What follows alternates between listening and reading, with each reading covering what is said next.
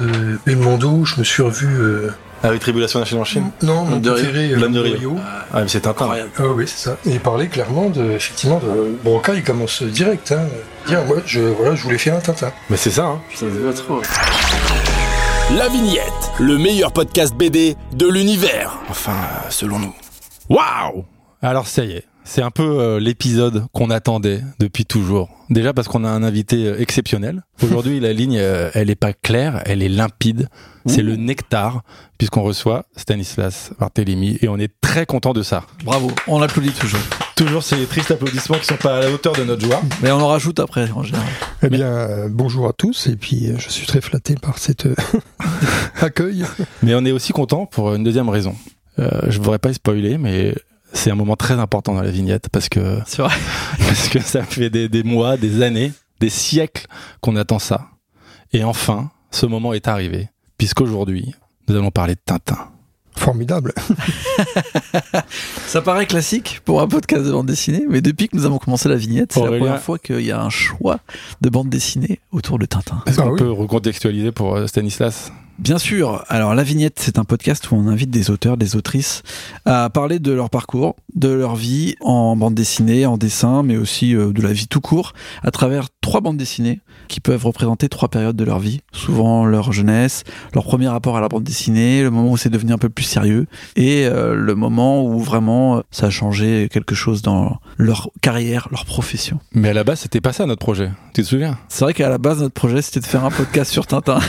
Non, c'est vrai c'est vrai. Ouais, c'est un, projet qui a duré 10 minutes, je pense. Oui, parce qu'on s'est dit que personne euh, n'était chaud pour parler de Tintin, mais on voulait Oui, oui. justement avoir des spécialistes. Eh et bien, vous avez l'homme de la situation. Et ça, ça nous enchante. Ah, c'est magnifique, j'avoue. Donc on peut commencer, Stanislas, par ce premier album, ce diptyque légendaire qui a été choisi par tes soins. Oui, donc vous m'avez proposé de parler de trois périodes, donc euh, commençons par la première, la plus ancienne. C'est vrai que quand je lisais Tintin, c'était déjà une bande dessinée ancienne, c'est ça qui est fou, quoi. C'est Ouais. vraiment, bon, Hergé, il était célèbre dans les années 40, quoi. Pendant la guerre, il était déjà euh, célèbre. Hmm. Donc moi, euh, quand j'ai attrapé Tintin, euh, j'ai appris à lire dans Tintin. hein. Je me souviens, c'était chez mes grands-parents, il y avait une, une mystérieuse malle, c'est vraiment, c'est vraiment une, une histoire vraie, une mystérieuse malle en osier euh, dans un coin. Et dedans, il y avait des Tintins, des albums de Tintin, édition euh, ancienne, avec le dos toilé, rouge euh, ou jaune, Qui, qui, était... coûte une fortune aujourd'hui, hein, rappelons-le. Ouais, certains, les éditions originales, ouais. Et ils étaient soigneusement emballés dans du papier craft, je me souviens, donc il fallait ouvrir l'album pour savoir de quoi il s'agissait. Et ils appartenaient à, à mon oncle. Et donc, euh, ma grand-mère me disait euh, discrètement, oui, tu peux les lire, mais attention, c'est à ton oncle Joseph. donc, il fallait que je fasse très attention. Et euh, oui, oui, j'ai ce souvenir ému de ces premiers Tintins. Chez mes parents, bon, ma mère avait fait les beaux-arts, donc elle n'était pas euh, hermétique euh, aux choses de l'art. Mon père, non, c'était bon, un ingénieur des Trente Glorieuses, mais euh, gamin, il était dans une famille qui euh, ne lisait pas de bande dessinée, c'était mal vu. C'était, euh, oui, comme souvent, euh, c'était considéré comme étant euh, un petit passe-temps pour enfants, un petit peu pas intéressant. Donc lui, il, a lu Tintin, mais euh, un peu en cachette, ou il se les a fait prêter par ses, copains de, de l'époque. Et donc, chez mes grands-parents à Saint-Mandé, je me souviens, il y avait très très peu de bandes dessinées de mon père, puisqu'il n'y en avait pas eu. Il y avait que quelques vieux pieds nickelés, Bibi Fricotin, genre euh, 3-4, et surtout un Zigépus de Saint-Augan. Ah.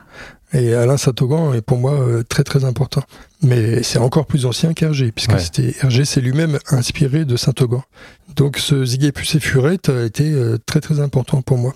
Plus ou moins, enfin inconsciemment à l'époque en tout cas, parce que c'était déjà une vieille BD, je trouvais ça euh, drôle, cette bichromie, euh, orange et bleu, cet univers euh, très très rétro. Et donc moi j'ai euh, appris à lire dans Tintin, et très précisément c'était le Crabeau Pince d'Or. Ah. Et puis je les ai tous lus, et puis j'ai découvert Josette et Joko, etc.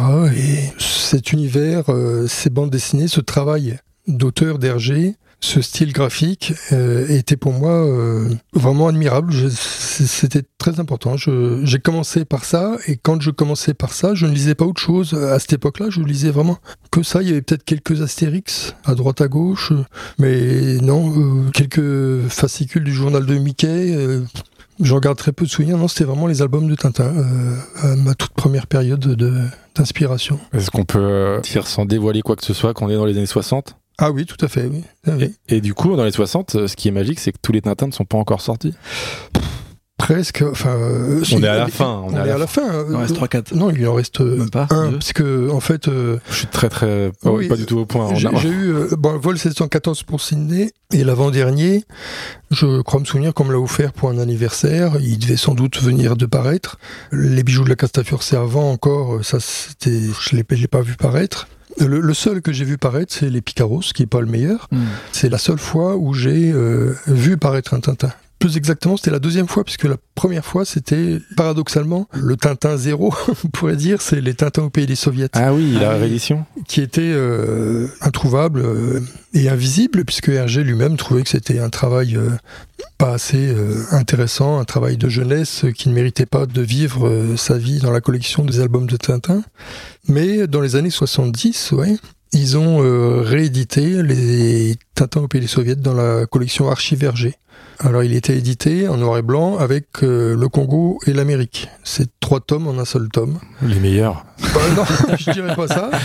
Mais en tous les cas, moi, j'étais tout jeune et j'ai vu ça, c'était extraordinaire pour moi. Je voyais, un- je lisais un Tintin que j'avais jamais lu, quoi.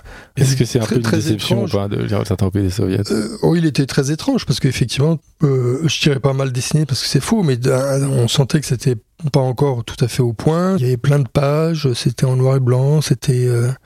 Non, je m'en garde un très bon souvenir. Mais c'était différent, c'est sûr. C'était vraiment différent. Et après, j'ai vu. euh, Les deux seuls Tintins que j'ai vu apparaître, c'est le tout premier et le tout dernier, quoi, puisque les Picaros, je me souviens même de sa campagne de, de presse de l'époque.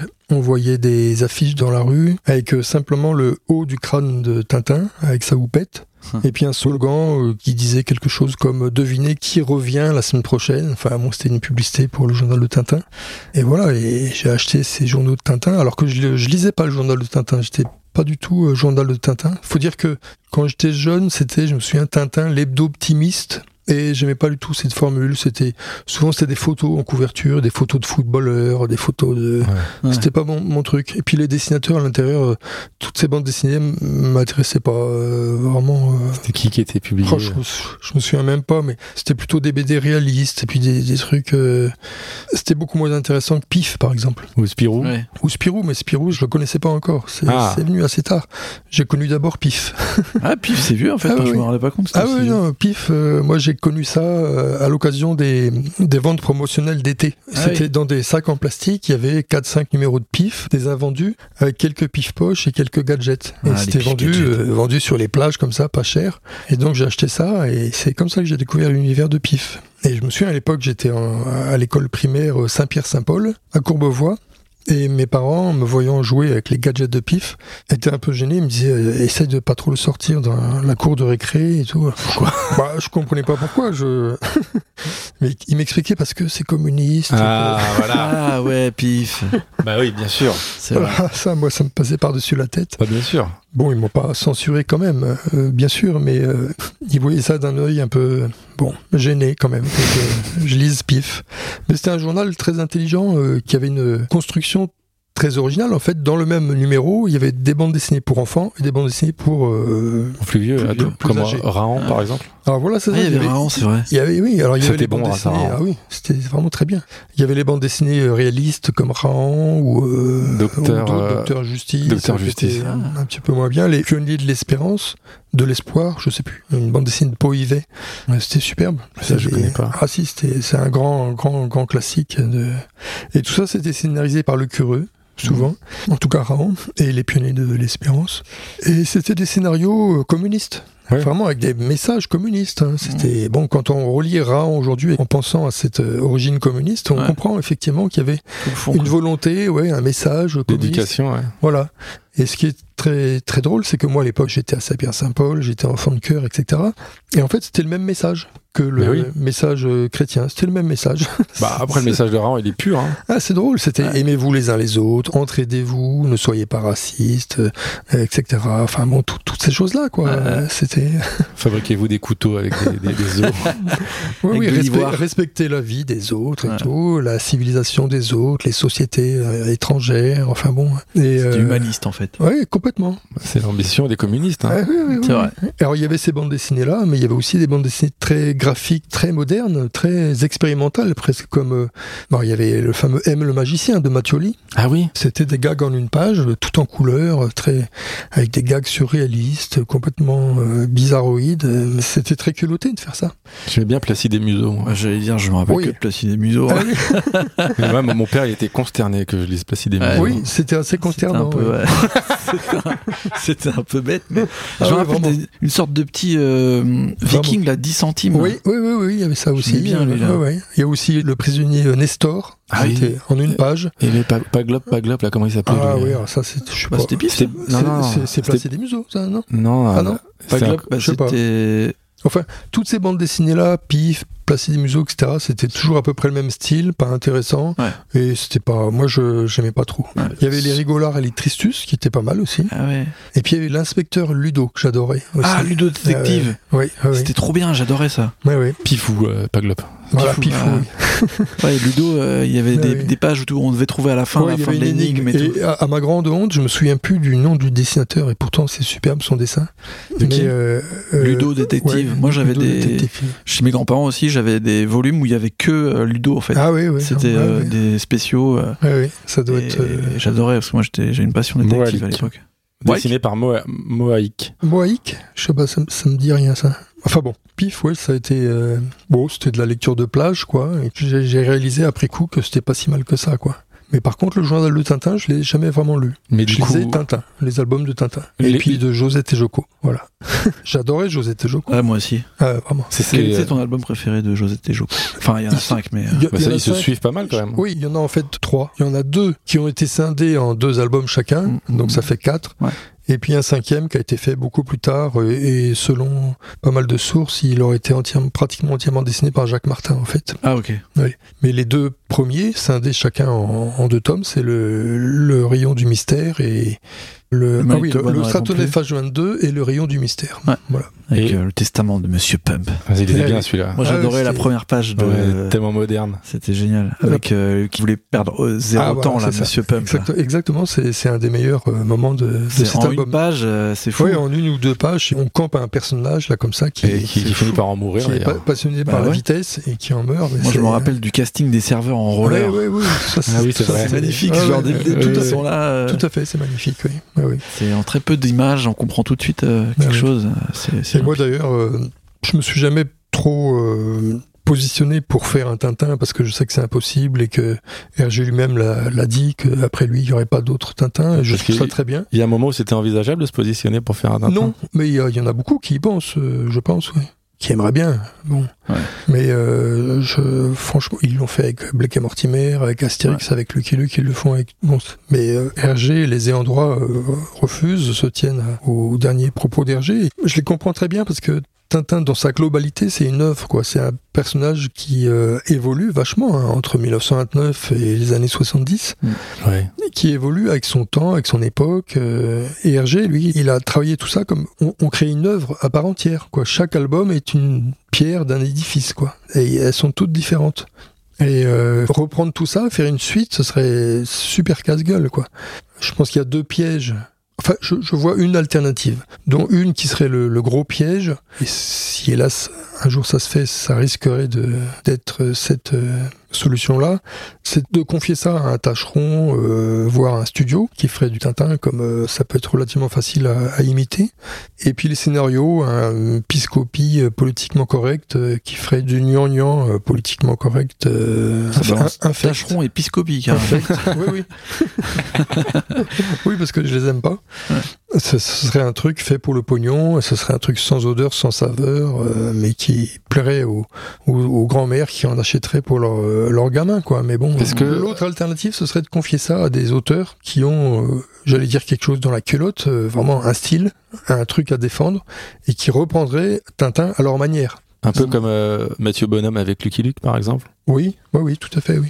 Et euh, comme ça, c'est beaucoup en musique, par exemple. Ouais. Il y a Ouais. des tas de thèmes qui sont repris, il y a des reprises incessantes au fil des décennies, et c'est très bien comme ça. Mais il n'y a pas une histoire comme quoi, 50 ans après la mort d'Hergé, euh, les gens pourront se jeter Ouais, sur. oui, euh, bah oui, quand ça tombe dans le domaine public, oui. Donc c'est en 33, si je dis pas de bêtises. Oui, alors il y a pendant les guerres, ça s'arrête, la pendule s'arrête, donc il y a eu la, la deuxième guerre qui retarde un peu le. Ah ouais? Oui, oui, oui. Mais bon, Ouais. c'est- un détail, tout ça. C'est, je pense que ça ne se fera pas. Mais bon, moi, personnellement, c'est vrai, j'aurais vachement aimé reprendre Josette et Joko. Ah oui Ah ouais Ah oui, ah oui, oui. Bah, Et je- ça, ça c'est pareil, on n'a pas le droit d'y toucher? bah, euh, euh, si. Enfin, on n'a pas le droit de tousser. Euh, il, faut, il faut que les ayants droit soient d'accord, bien sûr. Ouais. Mais euh, Hergé n'a jamais dit qu'il Josette était contre. Ouais. Au contraire, il aimait pas Josette et Joko. Il disait que c'était un boulot de commande, et que ça l'ennuyait profondément de faire Ah ça. L'histoire, c'est parce qu'il voulait qu'il y ait une famille, c'est ça? C'est ça, c'est un éditeur français, je ne sais plus lequel, Cœur Vaillant, je sais plus, qui lui a commandé une bande dessinée, mais euh, paradoxalement plus réaliste. Croyait-il. C'est-à-dire qu'il voulait, il voulait que les personnages aient des parents, des frères, des sœurs, Un une famille, quoi. bien sûr. Comme tout le monde, quoi. Une famille. Des il, enfants il de 10 pensait ans se que Hergé était, et que Tintin était un petit peu euh, un personnage euh, qui n'avait ni parents, ni, ni oui. ni frères, ni sœurs, ni, enfin bon, à part son chien, euh, et bon, il était un peu abstrait. Et que C'était justement ça le grand génie d'Hergé, d'avoir fait ce personnage un peu abstrait dans lequel tout le monde se, peut se projeter. Et puis il y a tout l'aéropage de personnages autour de. Tintin qui sont tous plus formidables les uns que les autres et qui représentent tous un trait de caractère très différent. Où on peut tous, euh, une fois ou, ou une autre, se retrouver dans le Capitaine Haddock, dans Tournesol ou dans les Dupont. Alors que les Josette et Joko qui avaient été faits pour être un peu plus réalistes sont en fait complètement euh, Ouais, t'as les enfants de 10 ans qui sauvent le monde. sont, sont, sont un peu sans vie quoi ils sont trop euh, Ils sont trop lisses presque. Ils sont tous lisses en fait, dans cette famille. C'est c'est un espèce d'univers bizarre, euh, un peu abstrait, où il se passe pas grand chose. C'est pour enfants. C'est vraiment ouais, clairement pour enfants. Mais moi, je- mais moi, j'adorais ça. À faire, moi, j'adorerais faire un Josette et Joko. Ces deux gamins avec leurs parents, effectivement, l'ingénieur Legrand et, Mm. et sa pauvre femme qui pleure tout le temps parce que ces, ces enfants sont sont toujours kidnappés. kidnappés à droite et à gauche euh, par des savants fous. Des aux, com- Maharajas, là. aux commandes d'un stratonef euh, qui fait du 1000 km à l'heure. euh. Ça n'a pas de sens. Parce qu'il y a Ah une oui. grosse hélice. Non, mais ça, c'est une parenthèse technique intéressante. Il y a, il y a eu euh, deux avions qui ont été créés par Hergé, très importants. Il y a le Stratonef H-22 et le Caredas euh, C-160 dans C'est 114 pour vol ça. 714 pour Ah oui. Qui est un Concorde, en fait. Non? Non, non, c'est c'est plutôt un, un jet, jet. d'affaires. C'est plutôt un, Ah oui, oui. un Falcon euh, de Dassault, Ouais, c'est vrai. mais qui a la particularité unique, qui en fait n'a jamais existé, d'être un jet d'affaires supersonique. Ça, ça n'a- jamais été construit. Ouais. Euh, Dassault a eu un projet à une époque, mais, mais ne l'a pas fait. Ouais. Et ça, ça n'existe toujours pas aujourd'hui, quoi. Et donc, euh, Hergé l'a fait. et avec des ailes à géométrie variable. Donc, il Ouais. y, y avait des solutions techniques qui existaient à l'époque et tout. Il se renseignait hein, toujours. Et donc, pour en revenir au Stratonef H-22, l'autre euh, avion formidable d'Hergé, là aussi, il y avait un défi à relever. C'était atteindre les 1000 km à l'heure, je crois. Ah oui. C'est un, un chiffre symbolique, mais à l'époque, quand Hergé a créé cet avion, il ne connaissait pas l'existence du mur du son. Ça, Ah ouais. c'était pas encore Ah, connu. pas encore connu. ouais. Et il connaissait pas non plus le réacteur. Ça n'existait pas non plus. Donc il y avait que l'hélice et puis le fait d'aller très vite. Alors il a réfléchi, il s'est dit il faut aller là où il y a le moins de frottement d'air possible, c'est-à-dire très haut dans, la stratosphère. Ouais. Donc créer une cabine euh, Pressurisé. pressurisée. Pressurisé, voilà. beaucoup, ouais. Alors ça, il pouvait l'imaginer parce que à l'époque, il y avait le professeur Picard qui avait inventé ça. Bon, avant d'inventer le fameux bathyscaphe, ça, j'ai fait toute une bande dessinée de ce. je- J'adore. Spécialiste. J'adore le professeur Picard. Avant d'aller explorer les, les fosses sous-marines, il explorait la stratosphère justement à bord de son ballon Hmm. et, et de sa nacelle euh, pressurisée. Donc ça, c'était les années 30, quoi. Pile euh, Ah oui. à l'époque d'Hergé où il créait euh, José Joko. D'ailleurs, il s'est inspiré du professeur Picard pour faire le professeur Tournesol. Oui.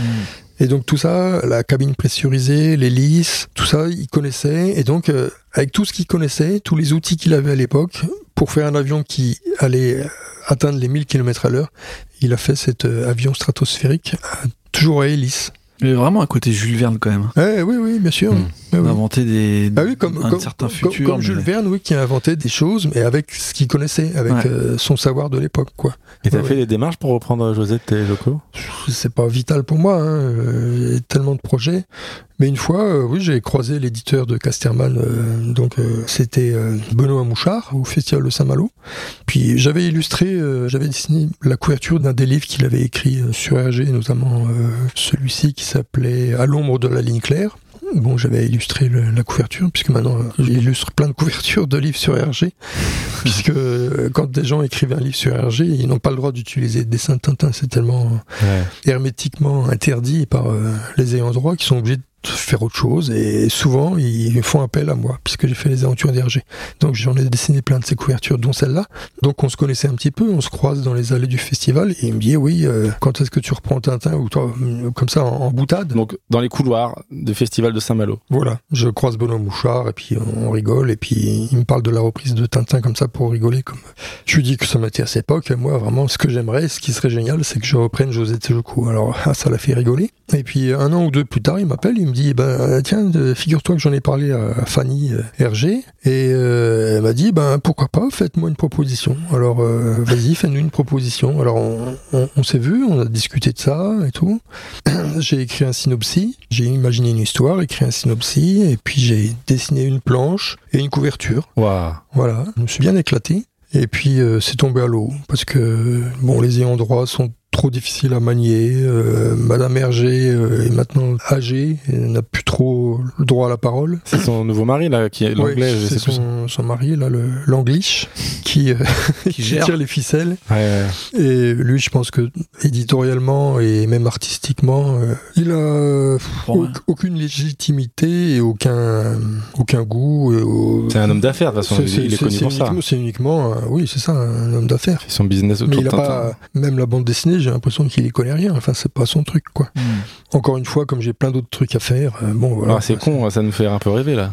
Oui, parce que non seulement ça aurait été, euh, je me serais bien éclaté, mais en plus, je suis persuadé que ça aurait relancé un peu cette série-là qui Bah végète. euh, C'est même plus chez les libraires. Enfin, c'est un truc. euh, Non, mais je disais, quand j'étais un petit, moi, j'aimais beaucoup Ah lire ouais, aussi les jeux. Pour moi, c'était une sorte de, je sais pas, de spin-off. euh, Oui, oui, c'est ça, Quelque part, il pourrait y avoir Haddock quelque part qui va se pointer ouais, quelque exact- part. Exactement, c'était une sorte de Tintin un peu plus, une époque un peu plus ancienne, un peu plus stylisée, un peu plus libre aussi, parce qu'il y avait des tas d'histoires euh, Mm. de science-fiction très débridées, très très libres. Moi, j'aimais bien le robot, là. Voilà, voilà, c'est ça, moins réaliste que Tintin. Oui. C'était. Il y avait un côté plus Jules Verne, justement. Ce truc avec l'énorme sous-marin. Ah oui, euh, euh, les la, ba- attaques des la base sous-marine, c'était génial. Ouais, c'était super. Moi j'aimais bien euh, qu'à l'arrière des Tintins à l'époque, donc euh, c'était quand même les anciennes Oui. versions, Mm. ils soient tous sur la même île. Eh oui, avec. Quick et Flup, et je me disais, bon bah ils sont potes, c'est sûr, ils se connaissent quoi. C'est le même univers. Ouais. Ah, qui est flux aussi. Alors moi j'avais imaginé de faire euh, José Tezuko à Hollywood Ah. parce qu'à la fin des deux premiers albums scindés en deux chacun, ça se termine toujours un peu pareil. Ça devient des enfants euh, vedettes, euh, vedettes de l'actualité. Ah Ils oui. sont poursuivis par les journalistes euh, qui leur proposent des tas de choses et il y a même des gens qui leur proposent d'acheter leurs aventures, d'acheter le, leurs droits d'aventure, etc. Pour en faire des BD. pour en faire des films ou je ne sais quoi quoi. Et donc là moi je pars de là quoi en gros et Ah, c'est trop bien. ce serait donc une major américaine de cette époque-là qui a entrepris de faire un film sur les aventures de José Tejuco. Et L'histoire se serait passée entièrement dans les studios de, de Hollywood, Ah ouais. parce que j'adore ces endroits-là, où, surtout à cette époque-là, où c'était vraiment des boîtes à rêves, quoi, où on, on recréait euh, un univers à travers des décors en carton-pâte et des acteurs et leurs jeux, euh, des scénarios et tout tout ce qui tourne autour de cette époque-là, les caprices de stars, les, Hmm. les producteurs milliardaires, euh, les et bon donc euh, ils auraient été euh, donc engagés par cette major pour jouer leur propre rôle. Donc ils auraient été acteurs Hmm. pour jouer leur propre rôle d'une espèce d'histoire qui aurait été une espèce de mélange de ce qui a été fait déjà. Bon, euh, les aventures de José Choco au cinéma quoi. Et ça me permettait de en fait ça c'était anecdotique, c'était surtout tout ce qui tournait autour de cet euh, endroit, de cet univers-là américain Hmm. Avec euh, peut-être des restes de prohibition de l'alcool, euh, les gangsters, euh, le racisme envers les Noirs et envers les Indiens, le, les caprices de stars, encore une fois, le, le jazz, euh, le blues, euh, enfin, vous voyez, tout ça, Mhm. c'est c'est très riche en univers, les grosses bagnoles, et je me serais bien éclaté, quoi. Pour moi, les José Joko, ça se situerait dans les années 40 sans guerre. En Ouais. fait, c'est les années 40, mais il n'y a pas de guerre, quoi. Et c'est drôle que c'est une époque que j'aime beaucoup, moi. Enfin, que j'aime beaucoup, j'aime bien cette époque-là. Mais elle est vraiment marquée par la guerre, quoi, évidemment. C'est vrai que les gens s'en souviennent. C'est- vraiment euh, l'époque de la guerre. Mais si vous faites l'effort d'enlever la guerre, c'est- pas facile. Enfin, essayons. Euh, eh ben, il reste, euh, il reste des tas de choses. Il reste Ouais, une, mode vestimentaire, il reste des, des musiques, des films, des bagnoles, un univers, une architecture qui est après les années 30, euh, avant les années 50, euh, qui est euh, intéressante aussi. Tu aurais dessiné comme tu dessines ou tu te serais un peu plus Ah oui. appliqué à Non, non, non, moi je dessine toujours comme je dessine. Ok. Ah oui. Et, euh, et je dessine comme je dessine, mais euh, bon, comme je suis aussi beaucoup illustrateur, enfin moins maintenant parce qu'il y, a- il y a moins de boulot dans ce domaine, mais bon, j'en ai fait beaucoup, beaucoup. Et mes, mes dessins de- d'illustration ont, ont été pour des clients très, très euh, différents, très variés. Ça peut être de la presse, de la presse adulte, de la presse enfant, de l'édition, de, de la publicité des tas d'autres choses. Des articles scientifiques, des articles économiques, euh, des choses euh, ardues, pointues, euh, voire un peu oui, hermétiques, ou des trucs très légers pour enfants, etc. Et j'ai toujours tout fait avec le même style. Mais à chaque fois, je sais pourquoi je fais ça, et donc c'est comme si je plantais une manivelle dans mon cerveau et que je la tournais pour en sortir une idée. C'est un angle de vue, c'est un angle euh, d'attaque, quoi. Attention, là je fais un dessin pour enfants, là j'en fais un pour adultes, donc avec le même style, mais c'est presque la même forme, mais le fond change. Hmm. Et donc, euh, si je fais du José Tejoku, c'est avec mon style, mais sachant que c'est un personnage euh, créé par Hergé, quoi. ça aurait été génial. J'ai fait une- un essai aussi pour Dargo euh, de reprendre un Blake et Mortimer, puisqu'ils avaient perdu leur euh, dessinateur, et ils ont cherché un autre. Là, c'est pareil, c'était avec mon style, mais c'était du Blake et Mortimer, quand même, quoi. C'était pas du José Tejoku. C'était légèrement différent, mais c'était le même style. On pense pas qu'il y a des castings comme ça dans le monde de la BD où on fait Oui, des bah, essais. C'est moi qui les ai sollicités à chaque fois parce que on vient jamais me chercher parce que je sors pas de ma, ma grotte et que j'ai plein de boulot. Mais euh, bah, je- je- à l'époque, j'étais chez Dargo pour euh, c'était pour Victor Levallois, je crois. Et donc euh, l'éditeur du moment, c'était Philippe Osterman. Et je lui parlais de tout ça, des Blake et Mortimer qui étaient en train d'être faits. J'aimais beaucoup le travail de Ted Benoît, qui a Mm. fait d'autres albums très très beaux. Après, Julien en a fait un qui était très bien, et puis euh, il y, y en a eu d'autres qui étaient vraiment beaucoup moins bien, par d'autres dessinateurs. Et il me dit, oh, si ça, si ça t'amuse, euh, fais-nous un essai. Et il m'a filé un scénario de d'un des scénaristes de Blake et Mortimer, euh, je sais même plus comment il s'appelle. Un scénario test, quoi, de deux pages. J'ai fait, j'étais tout excité, et très, je me suis bien appliqué, bien éclaté. Puis en fait, les dés étaient pipés parce que quand il m'a fait faire ce scénario, cet essai, pardon, ils avaient déjà choisi un autre dessinateur. Ah oui. Ah, Bon. Mais bon, c'était pas euh, des dessinateurs intéressants.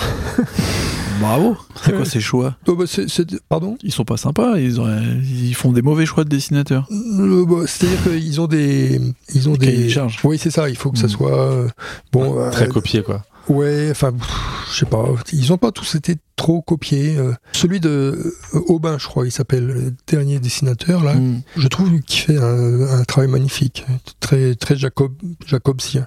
Et c'est c'est beau. C'est vraiment du beau travail. Mm. classique et tout, mais vraiment très beau. Là, je suis plein d'admiration. Et encore une fois, les têtes Benoît étaient superbes, mais les scénarios de Van, Van Hamme, je les trouvais pas, Point niveau? pas, non, pas intéressants du tout. hein. Mm.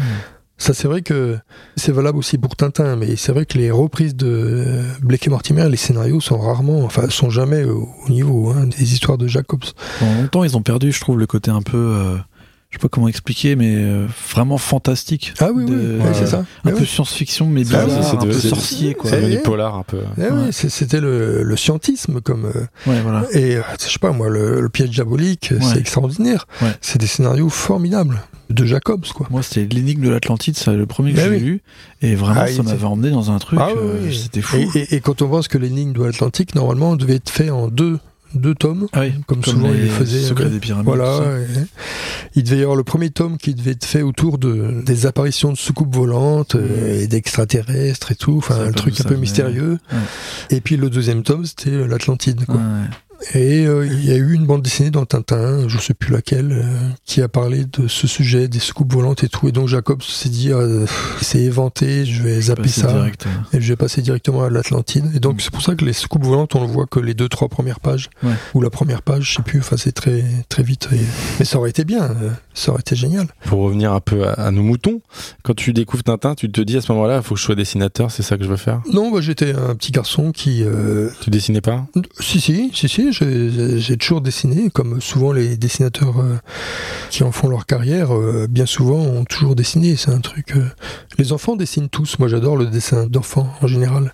Mais celui qui a le potentiel d'en faire son métier, c'est différent. C'est, il dessine plus que les autres et euh, oui, il dessine plus que les autres et il y prend plus de et plus profondément, je dirais quoi. C'est ça se voit tout de suite. Ah, moi, je l'ai repéré chez ma fille hein, tout de suite. Euh, elle faisait des dessins formidables. Aujourd'hui, elle est aux Arts Déco, elle fait du cinéma d'animation. Mon fils, par contre, c'était pas son truc. Lui, c'était le sport, c'était autre chose. Il faisait des dessins d'enfants très bien, mais c'était pas pas son truc.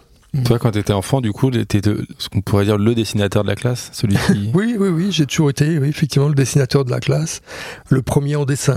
euh, à chaque fois que je faisais un dessin, tout le monde était oh. Je me souviens à, à l'école Saint-Pierre-Saint-Paul dont je parlais tout à l'heure, il y avait euh, dans les cours de récréation quelques tensions. Parfois, ça arrivait entre gamins, hein.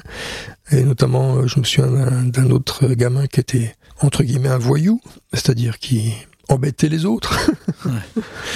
Et euh, certains autres euh, gamins turbulents commençaient à, à- à m'embêter. Bon, j'étais pas le genre à me laisser faire. Mais euh, ce voyou-là, qui était important dans le- la caste des voyous, est tout de suite arrivé, a dit non, non, lui, laissez-le, il sait dessiner. Waouh. C'était le pass, le pass dessin. C'était non, mais chez les enfants, c'est ça quoi. Ceux ceux qui savent faire un, un truc, euh, ceux qui se, qui sont doués en dessin, en musique euh, ou en autre chose, ils ont une espèce de pouvoir comme ça, de, de ouais, de, ils inspirent un certain respect.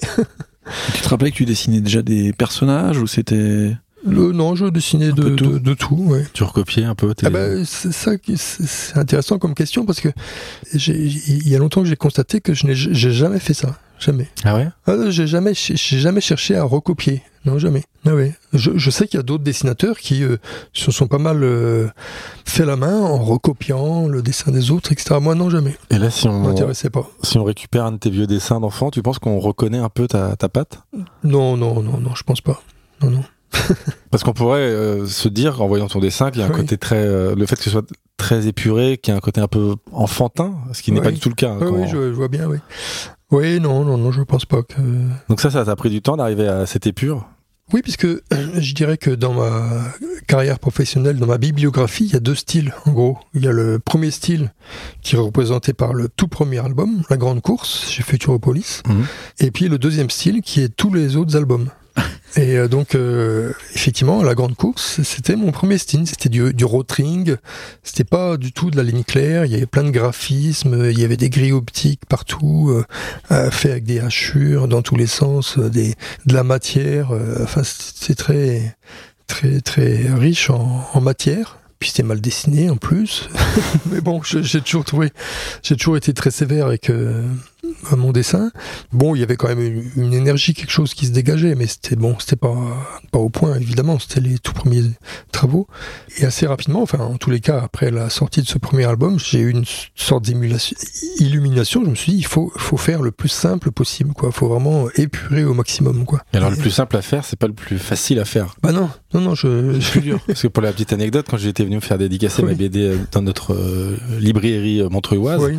et je te voyais donc faire le, un visage, et donc tu t'appliquais à faire ce rond Oui. parfait, Oui. Et, et ce nez. Alors, techniquement, c'est un rond et un triangle, oui. et c'était si méticuleux, et en plus, tu avais gommé le nez, et je me suis dit, mais c'est, ça m'a rassuré un peu sur le process, et en même temps, je me suis dit, mais oui, mais évidemment que c'est Non, compliqué. bah, déjà, il faut pas que le rond soit parfait. C'est ça, quoi. Euh, mais- Plus c'est simple, ça, ça a été un- le problème de mon style tout au long de ma carrière, et ça l'est toujours. C'est-à-dire que plus on simplifie, plus on épure les, les choses, plus on enlève ce qui est inutile, plus il, reste euh, l'utile, plus on peut euh, arriver vers quelque chose de sec, de sans saveur, de sec, de vide. Mm.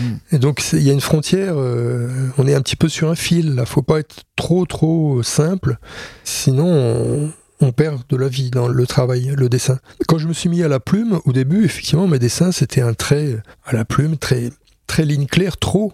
J'avais mon porte-plume crispé dans ma main, je, tirais la langue, je serrais les fesses, j'essayais de faire un dessin le plus parfait possible. Et du coup, euh, ça en perdait beaucoup en vie. C'était un peu, un peu sec. Et j'en suis très tôt aperçu, bien sûr. Et mon, mon défi, c'était à relever, c'était de continuer à faire ce dessin, mais que ça soit vivant. Et donc, ça a été ça le grand truc très important qui me travaille tous les jours, c'est de réussir à faire un dessin vivant, de réussir à dessiner la vie, le mouvement. Voilà. Mm. Alors c'est vrai que dessiner un immeuble, euh, quelque chose de, de minéral, quelque chose de un, un meuble, quelque chose de statique, c'est facile. C'est parce que bon, ça bouge pas. C'est bon, il suffit de recopier euh, son document, sa photo ou, ou la chaise qu'on a en face de soi. Mais euh, des personnages vivants, Ça implique même la matière vivante, hein, le, le, le, végétal, les nuages dans le ciel, euh, la mer, l'eau, le liquide, mais surtout les personnages. Ça, c'est vraiment une autre paire de manches. Quoi. Il faut que ça soit vivant. Alors, il faut que le, geste soit là. Il faut pas qu'il soit bancal, parce que dès qu'il y a un geste bancal, à la limite, le, dessin peut être mal fait, même anatomiquement, on peut faire une faute, on peut faire un bras trop long, euh, ou quoi que ce soit, c'est pas grave. Le plus important, c'est que le mouvement soit là. Ça, c'est vraiment primordial. On peut se permettre des erreurs, des maladresses, mais si le mouvement est là, s'il y a cette énergie-là, quoi, oui, c'est ça, l'énergie, quoi, la vie. Mm. Si ça, c'est là, bah, c'est gagné. Moi, il y a des dessinateurs que j'admire, comme JG, par exemple, mm. où euh, souvent on voit ces dessins euh, qui sont un peu bancals, un peu mal faits, un peu euh, ratés, mais il y a une espèce d'énergie, il y a des coups de pinceau, il y a de la vie, et un, un charme, une saveur fantastique. tu penses que ton dessin, il, il évolue tout le temps? Oui, oui, je pense, oui. Même si c'est sûr que, bon, disons que non, on peut voir mon dessin actuel et puis euh, voir un dessin d'il y a 10, 15 euh, ans, c'est à peu près la même chose, c'est sûr. Mais euh, moi, je vois quand même une différence. Il y a toujours quelque chose. Alors, cette énergie, là, après quoi je cours, il y a le dessin, le mouvement, le, etc. Mais c'est aussi beaucoup dans l'ancrage. Mm. Et ça, c'est pas évident, quoi. Alors, je parlais de mes premiers ancrages où j'étais crispé sur ma, mon porte-plume. Maintenant, j'essaye d'être moins, moins crispé. À une époque, j'étais enfin j'ai souvent été très maniaque, très obsessionnel par le trait, et donc euh, il y a trois choses dans, l'ancrage qui sont à, combiner et qui sont parfois un vrai cauchemar. Euh, c'est euh, la qualité de l'encre, du papier et de la plume, parce que tout ça, ça c'est mouvant, ça bouge tout le temps, c'est jamais. Mmh. Alors l'encre, quand j'arrive à trouver une bonne marque et que je sais pas que la consistance est bonne et tout, c'est bon. Après, il faut que je trouve un bon papier. Alors je le teste d'abord toujours avec ma plume, mais parfois il est mauvais. Euh, parfois je crois qu'il est bon et puis parfois euh, non, ça accroche, ça boit, ça fait des, des petites barbes, des petites mmh. cochonneries. Parfois ça accroche. Donc il y a, y a, un petit peu de, de morceaux de papier mouillé par l'encre qui reste accroché au bout de la plume et donc du coup la plume, elle devient euh, pinceau. Elle fait, elle fait un trait uniforme gras, euh, pas beau du tout, quoi. Qui, je ne peux pas maîtriser le trait. Et ça, c'est très important. J'essaye de pouvoir être le maître de mon trait, quoi. Bah, Mets-toi à l'iPad. Ah, non. non, Et donc, euh, le maître de mon trait, c'est quand j'ai une bonne plume, une bonne encre et un bon papier. Alors là, je maîtrise la texture du trait, mais il y a une quatrième chose très difficile aussi à maîtriser, c'est la main. Ça, il faut avoir la main légère, la main, une bonne main. Et ça, c'est parfois très difficile. quand j'ai la main lourde, c'est super difficile de faire un bon ancrage avec une main lourde. Alors bon, euh, il n'y a pas de solution. J'ai bientôt 60 ans, j'ai toujours pas trouvé de solution. Par contre, avec l'âge, je me suis euh, assagi et j'accepte de plus en plus de choses qu'avant je n'acceptais pas. D'erreurs, tu veux dire? J'accepte qu'un dessin soit pas parfait, qu'un ancrage soit pas parfait, que la plume accroche. Je me dis, ben, tant pis ou même tant mieux, ça va apporter une petite vie au dessin. Ça voilà, c'est et donc voilà, je me ça ça fait partie des choses euh, contre lesquelles je me, me, bats tous les jours, je me bagarre tous les jours. Mais tu continues à dessiner tous les jours? J'essaye, oui. oui. Combien d'heures tu penses?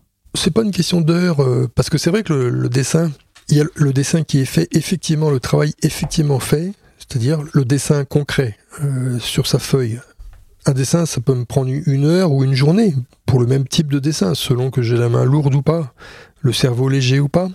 Mais euh, il y a tout ce qui se fait en, amont, quoi, les hmm. recherches, euh, les idées, les compositions. Euh. Oui, tous ces hmm. trucs-là, quoi. Alors la composition, le découpage, la mise en scène, la composition, ça j'aime beaucoup faire ce travail, hmm. mais c'est fait très très rapidement, en quelques secondes. Ah oui, ça hmm. c'est un truc que je griffonne sur mon cahier de brouillon. C'est en général comme une écriture, quoi. Ça vient tout de suite et il faut que voilà, c'est jeté très vite. Et puis si c'est pas bien, je recommence, je rature, je recommence et tout. Enfin, j'en fais plein jusqu'à ce que je tombe. Mais le, truc, il vient tout de suite. Ça peut pas être. Euh, il faut pas que je prenne du temps là-dessus. Hmm. Parce que là, ça va devenir. Foutu, là. Est-ce qu'il serait pas de temps Ça va me coincer. et une fois que ça c'est fait, alors bon, je fais ma, ma grille et, mon euh, découpage. Euh, je tire avec mon tire-ligne euh, mes, mes, traits de cases et je remplis mes cases. Alors d'abord le crayon, euh, premier crayonné très enlevé, très très très succinct, et puis après le crayonné poussé, alors qui peut être très poussé, où là je gomme, je recommence et tout. Là, il faut que le dessin soit bien et tout. En général, je fais le premier plan comme ça, enfin le personnage, le premier plan que j'encre. Alors il faut que l'ancrage, comme je viens de l'expliquer, soit bon, et après je peux faire les, les plans successifs Mhm. derrière parce que je peux gommer sans sans abîmer mon dessin puisqu'il est ancré. Et voilà, et après je passe à la case suivante et ainsi de suite. Et puis euh, en général le dessin je le laisse euh, refroidir, toujours très important. Donc euh, en général une bonne nuit ça peut suffire. Donc le, le lendemain matin euh, quand je me lève je vais voir mon dessin sur mon bureau et je, je, regarde et instantanément je vois s'il est bon ou s'il est pas bon. Ça me saute au visage s'il y a une erreur, s'il y a un truc Mhm. pas bien, ça me- et je me dis ah c'est c'est encore raté et tout. Bon. Alors, alors, quand c'est raté, alors soit c'est complètement raté. dirait que tu rates tout le temps, non Non, pas. je- Euh, souvent, oui. Alors, quand c'est complètement raté, je, je recommence euh, depuis le début. Mais souvent, j'essaye de rectifier le tir. Alors là, c'est là où interviennent les- mes, mes rustines. C'est-à-dire que je, je découpe des petits bouts de papier euh, que je colle sur les zones qui sont mal, de, mal euh, dessinées, qui ne me conviennent pas. Et je redessine et je réancre. J'avais vu que Tardy faisait ça aussi dans un Oui. reportage. Ah oui, ça, ça se fait beaucoup. euh. Il y a ceux qui font ça, il y a ceux qui découpent. euh, Chaland, lui, découpait euh, la zone à refaire avec un cutter en mettant une feuille blanche en dessous. Comme ça, il obtenait une, euh, une autre pièce de papier exactement de la même forme. Ah. Ça, je le fais aussi parfois. Comme disait Robial quand euh, je lui présentais mes planches chez Futuropolis, ah, toi tu fais de la marqueterie aussi. parce, que, parce que mes planches étaient découpées, recollées de partout. Enfin, Il paraît que les planches de Gottlieb étaient nickel. eh, il y en a qui font des planches nickel. Ah ouais, Il n'y a pas de règle. hein, Non, bah non. non, non. Moi, les miennes sont très torturées, quoi, très, euh, très refaites de partout. Mais j'aime bien, moi, personnellement. C'est Je suis un... Oui, et puis je- moi, je suis euh, volontiers collectionneur et notamment de planches originales. Et j'aime beaucoup les planches où il y a, il y a tout- toute cette matière-là, Mhm. tous ces, ces trucs, ces ratures, ces, ces bouts de papier recollés, euh, ces, ces, C'est vivant, ouais. ces gouachages et tout. Ouais, ça vit, quoi. C'est Est-ce que t'as une planche originale de Hergé Oh non, ça c'est. euh, c'est Hors de prix. Impossible. C'est quoi ta planche originale préférée? Que tu as Alors, d'Hergé, j'ai quand même une lettre. Ah. Oui, c'est euh, un cousin belge de ma femme qui, euh, dans les années 70, euh, par là, avait écrit à Hergé pour lui proposer de traduire tous les Tintins en espéranto. Puisque cette personne était euh, un adepte de l'espéranto. Hergé n'a pas répondu. Alors, il a réécrit et Hergé a fini par répondre un an après. Et c'est cette lettre que j'ai. C'est un beau document parce que c'est le, le fameux papier en tête des studios RG et c'est écrit à la machine, donc c'est des trucs qu'on ne voit plus aujourd'hui. hein. Mmh. C'est donc tapé à la machine, il y a l'empreinte des, des lettres sur le papier, il y a des petites corrections au, au Tipex et tout.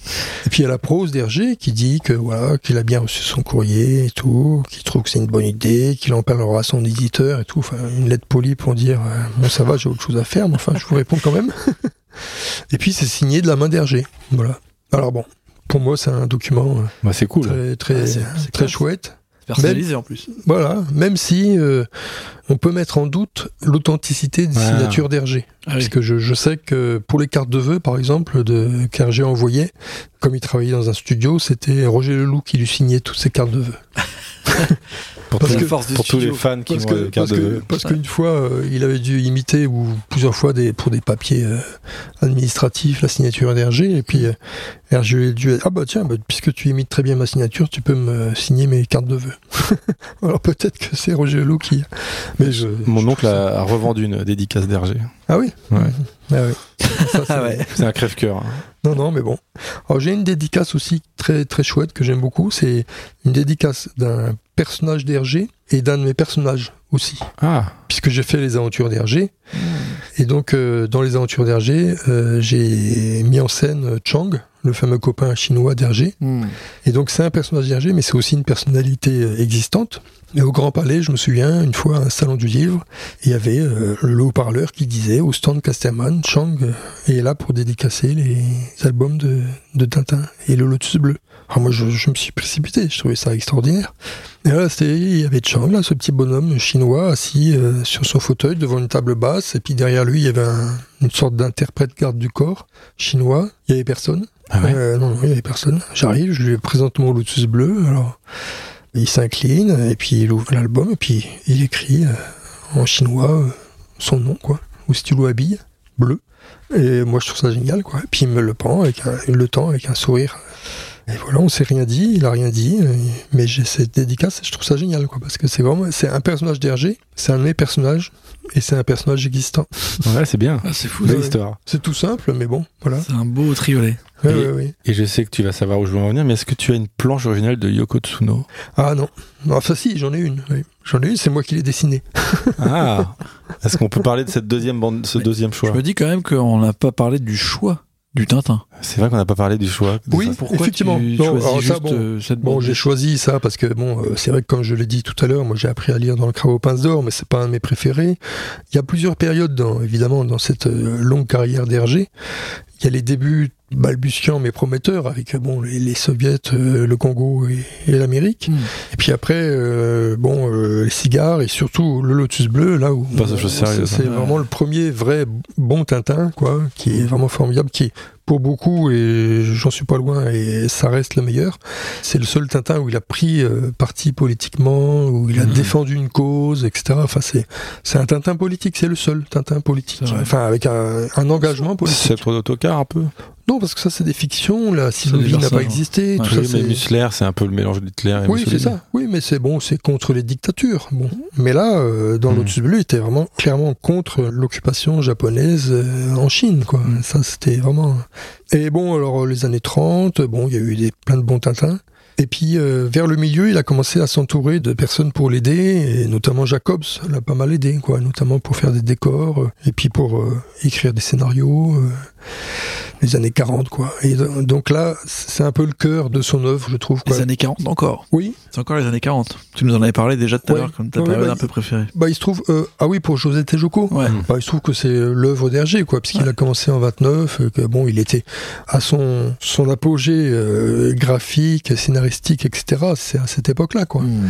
Donc, euh, ouais, les sept boules de cristal, c'est mon album préféré.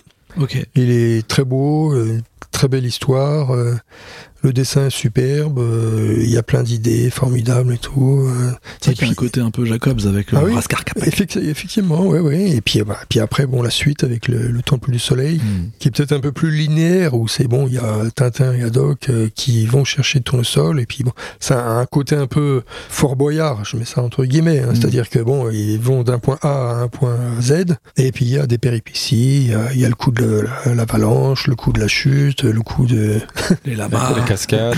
le, coup du lama, euh, le coup du condor, etc., etc. Ouais. Oui, oui, ils sont magnifiques ces deux albums. Dans ma collection de d'albums en édition originale, c'est le plus ancien que j'ai, quoi. Puisque je j'ai essayé de d'acquérir à une époque ces albums-là en édition originale couleur, puisque les noirs et blancs c'est Impossible. beaucoup trop trop cher. Hmm. Bon, voilà, le, mon- je les ai tous jusqu'au 7 boules de cristal. C'est mon plus ancien, mon plus. Je crois qu'il est sorti dans les années 47 par là, je sais plus, je suis pas sûr. C'est mon plus ancien et il est très beau. et après, bon, il y a eu les autres périodes. où Il y a eu des trucs formidables comme bon l'affaire Tournesol et Coq en stock par exemple. Ouais. Mais là, c'est presque un peu trop chargé en décor. euh, Mmh, ouais, c'est. euh, on, on sent qu'il y, en a presque un peu de trop Mm. dans Coq en stock par Mais, exemple. Justement, mais dans Yoko Tsuno, en termes de décor, euh, Fort, fort. Oui. C'est parce qu'on passerait sur la deuxième période potentiellement. Euh, ouais. Tu as choisi donc un album de Yoko Tsuno. Oui, alors je dirais qu'il y a trois périodes effectivement fondatrices dans ma carrière. Il y a donc euh, Tintin quand j'étais gamin, et après, dans les années 70, je découvre l'univers du journal de Spirou. Ah. Ça, c'est un truc que je connaissais pas. Je me souviens de l'anecdote, c'est encore très marqué en, en moi. Nous étions à, à Saint-Dié chez nos, nos grands-parents pour passer des vacances, et on, on revient sur Paris. Voilà, euh, j'étais avec mon frère et mon deuxième frère qui devait être tout petit à l'époque. Et donc, euh, mon père s'arrête en, voiture, s'acheter des cigarettes, euh, bon, et puis il nous achète un illustré à chacun, euh, mon frère et moi. Je le revois encore monter au volant, et puis nous passer comme ça par derrière, deux illustrés. Il avait acheté au hasard un Tintin et un Spirou, et moi j'ai attrapé le Spirou, et Antoine, mon frère, a, attrapé le, Tintin. et j'ai attrapé le Spirou, et je l'ai pu, relâcher pendant une décennie, quoi. Et c'était, je me souviens très bien de ce numéro-là, c'était un spécial vacances, comme ils en faisaient, euh, c'est-à-dire euh, plus épais, avec une couverture euh, qui faisait le premier plat et le quatrième plat. Enfin, la- Ah ouais. et la couverture, c'était un, un grand dessin de Walteri où on voyait un, un avion en, en plein vol avec tous les passagers à bord, etc. Et qui était en vacances et donc il, il avait enlevé le toit de l'avion, enfin le, le dessus de l'avion. Et on les voyait, c'était comme un avion décapotable, quoi.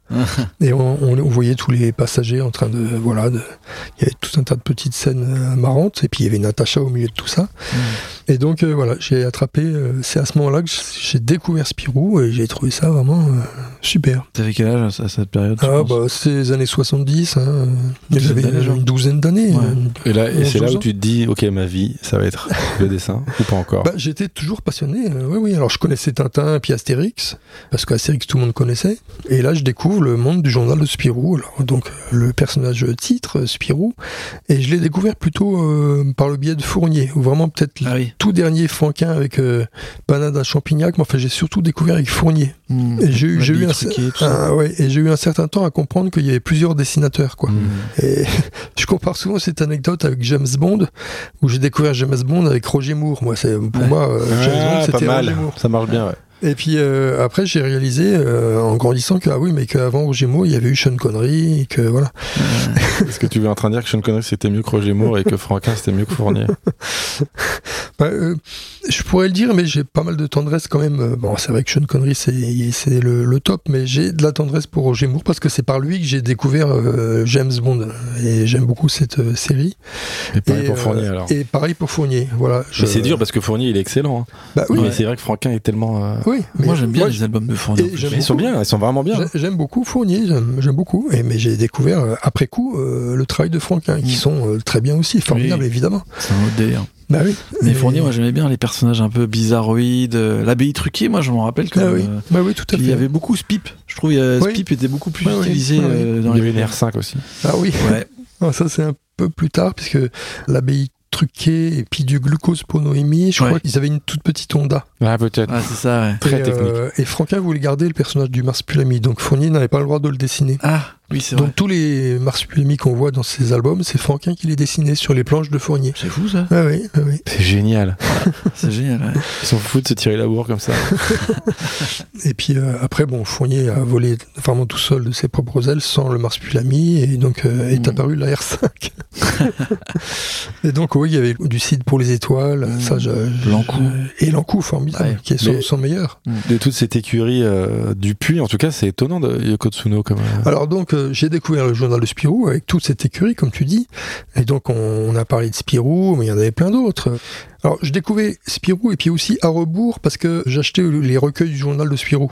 Ah oui. Et donc c'était des journaux que je n'avais pas connus euh, Mm. en tant que fascicule. Quoi. Je découvrais donc des trucs plus anciens. Bon, Gaston Lagaffe, euh, j'ai adoré Gaston Lagaffe. Ça m'a, ça m'influence toujours. Hein, quand j'ai fait Le Savant Fou, euh, qui est une bande dessinée, un recueil de strips d'humour euh, chez euh, Les Rêveurs, euh, je- c'est pas mal influencé par Gaston Lagaffe. Quoi. Et encore aujourd'hui, quand je dessine des strips d'humour de Monsieur Pimpon, je suis toujours influencé par Gaston Lagaffe.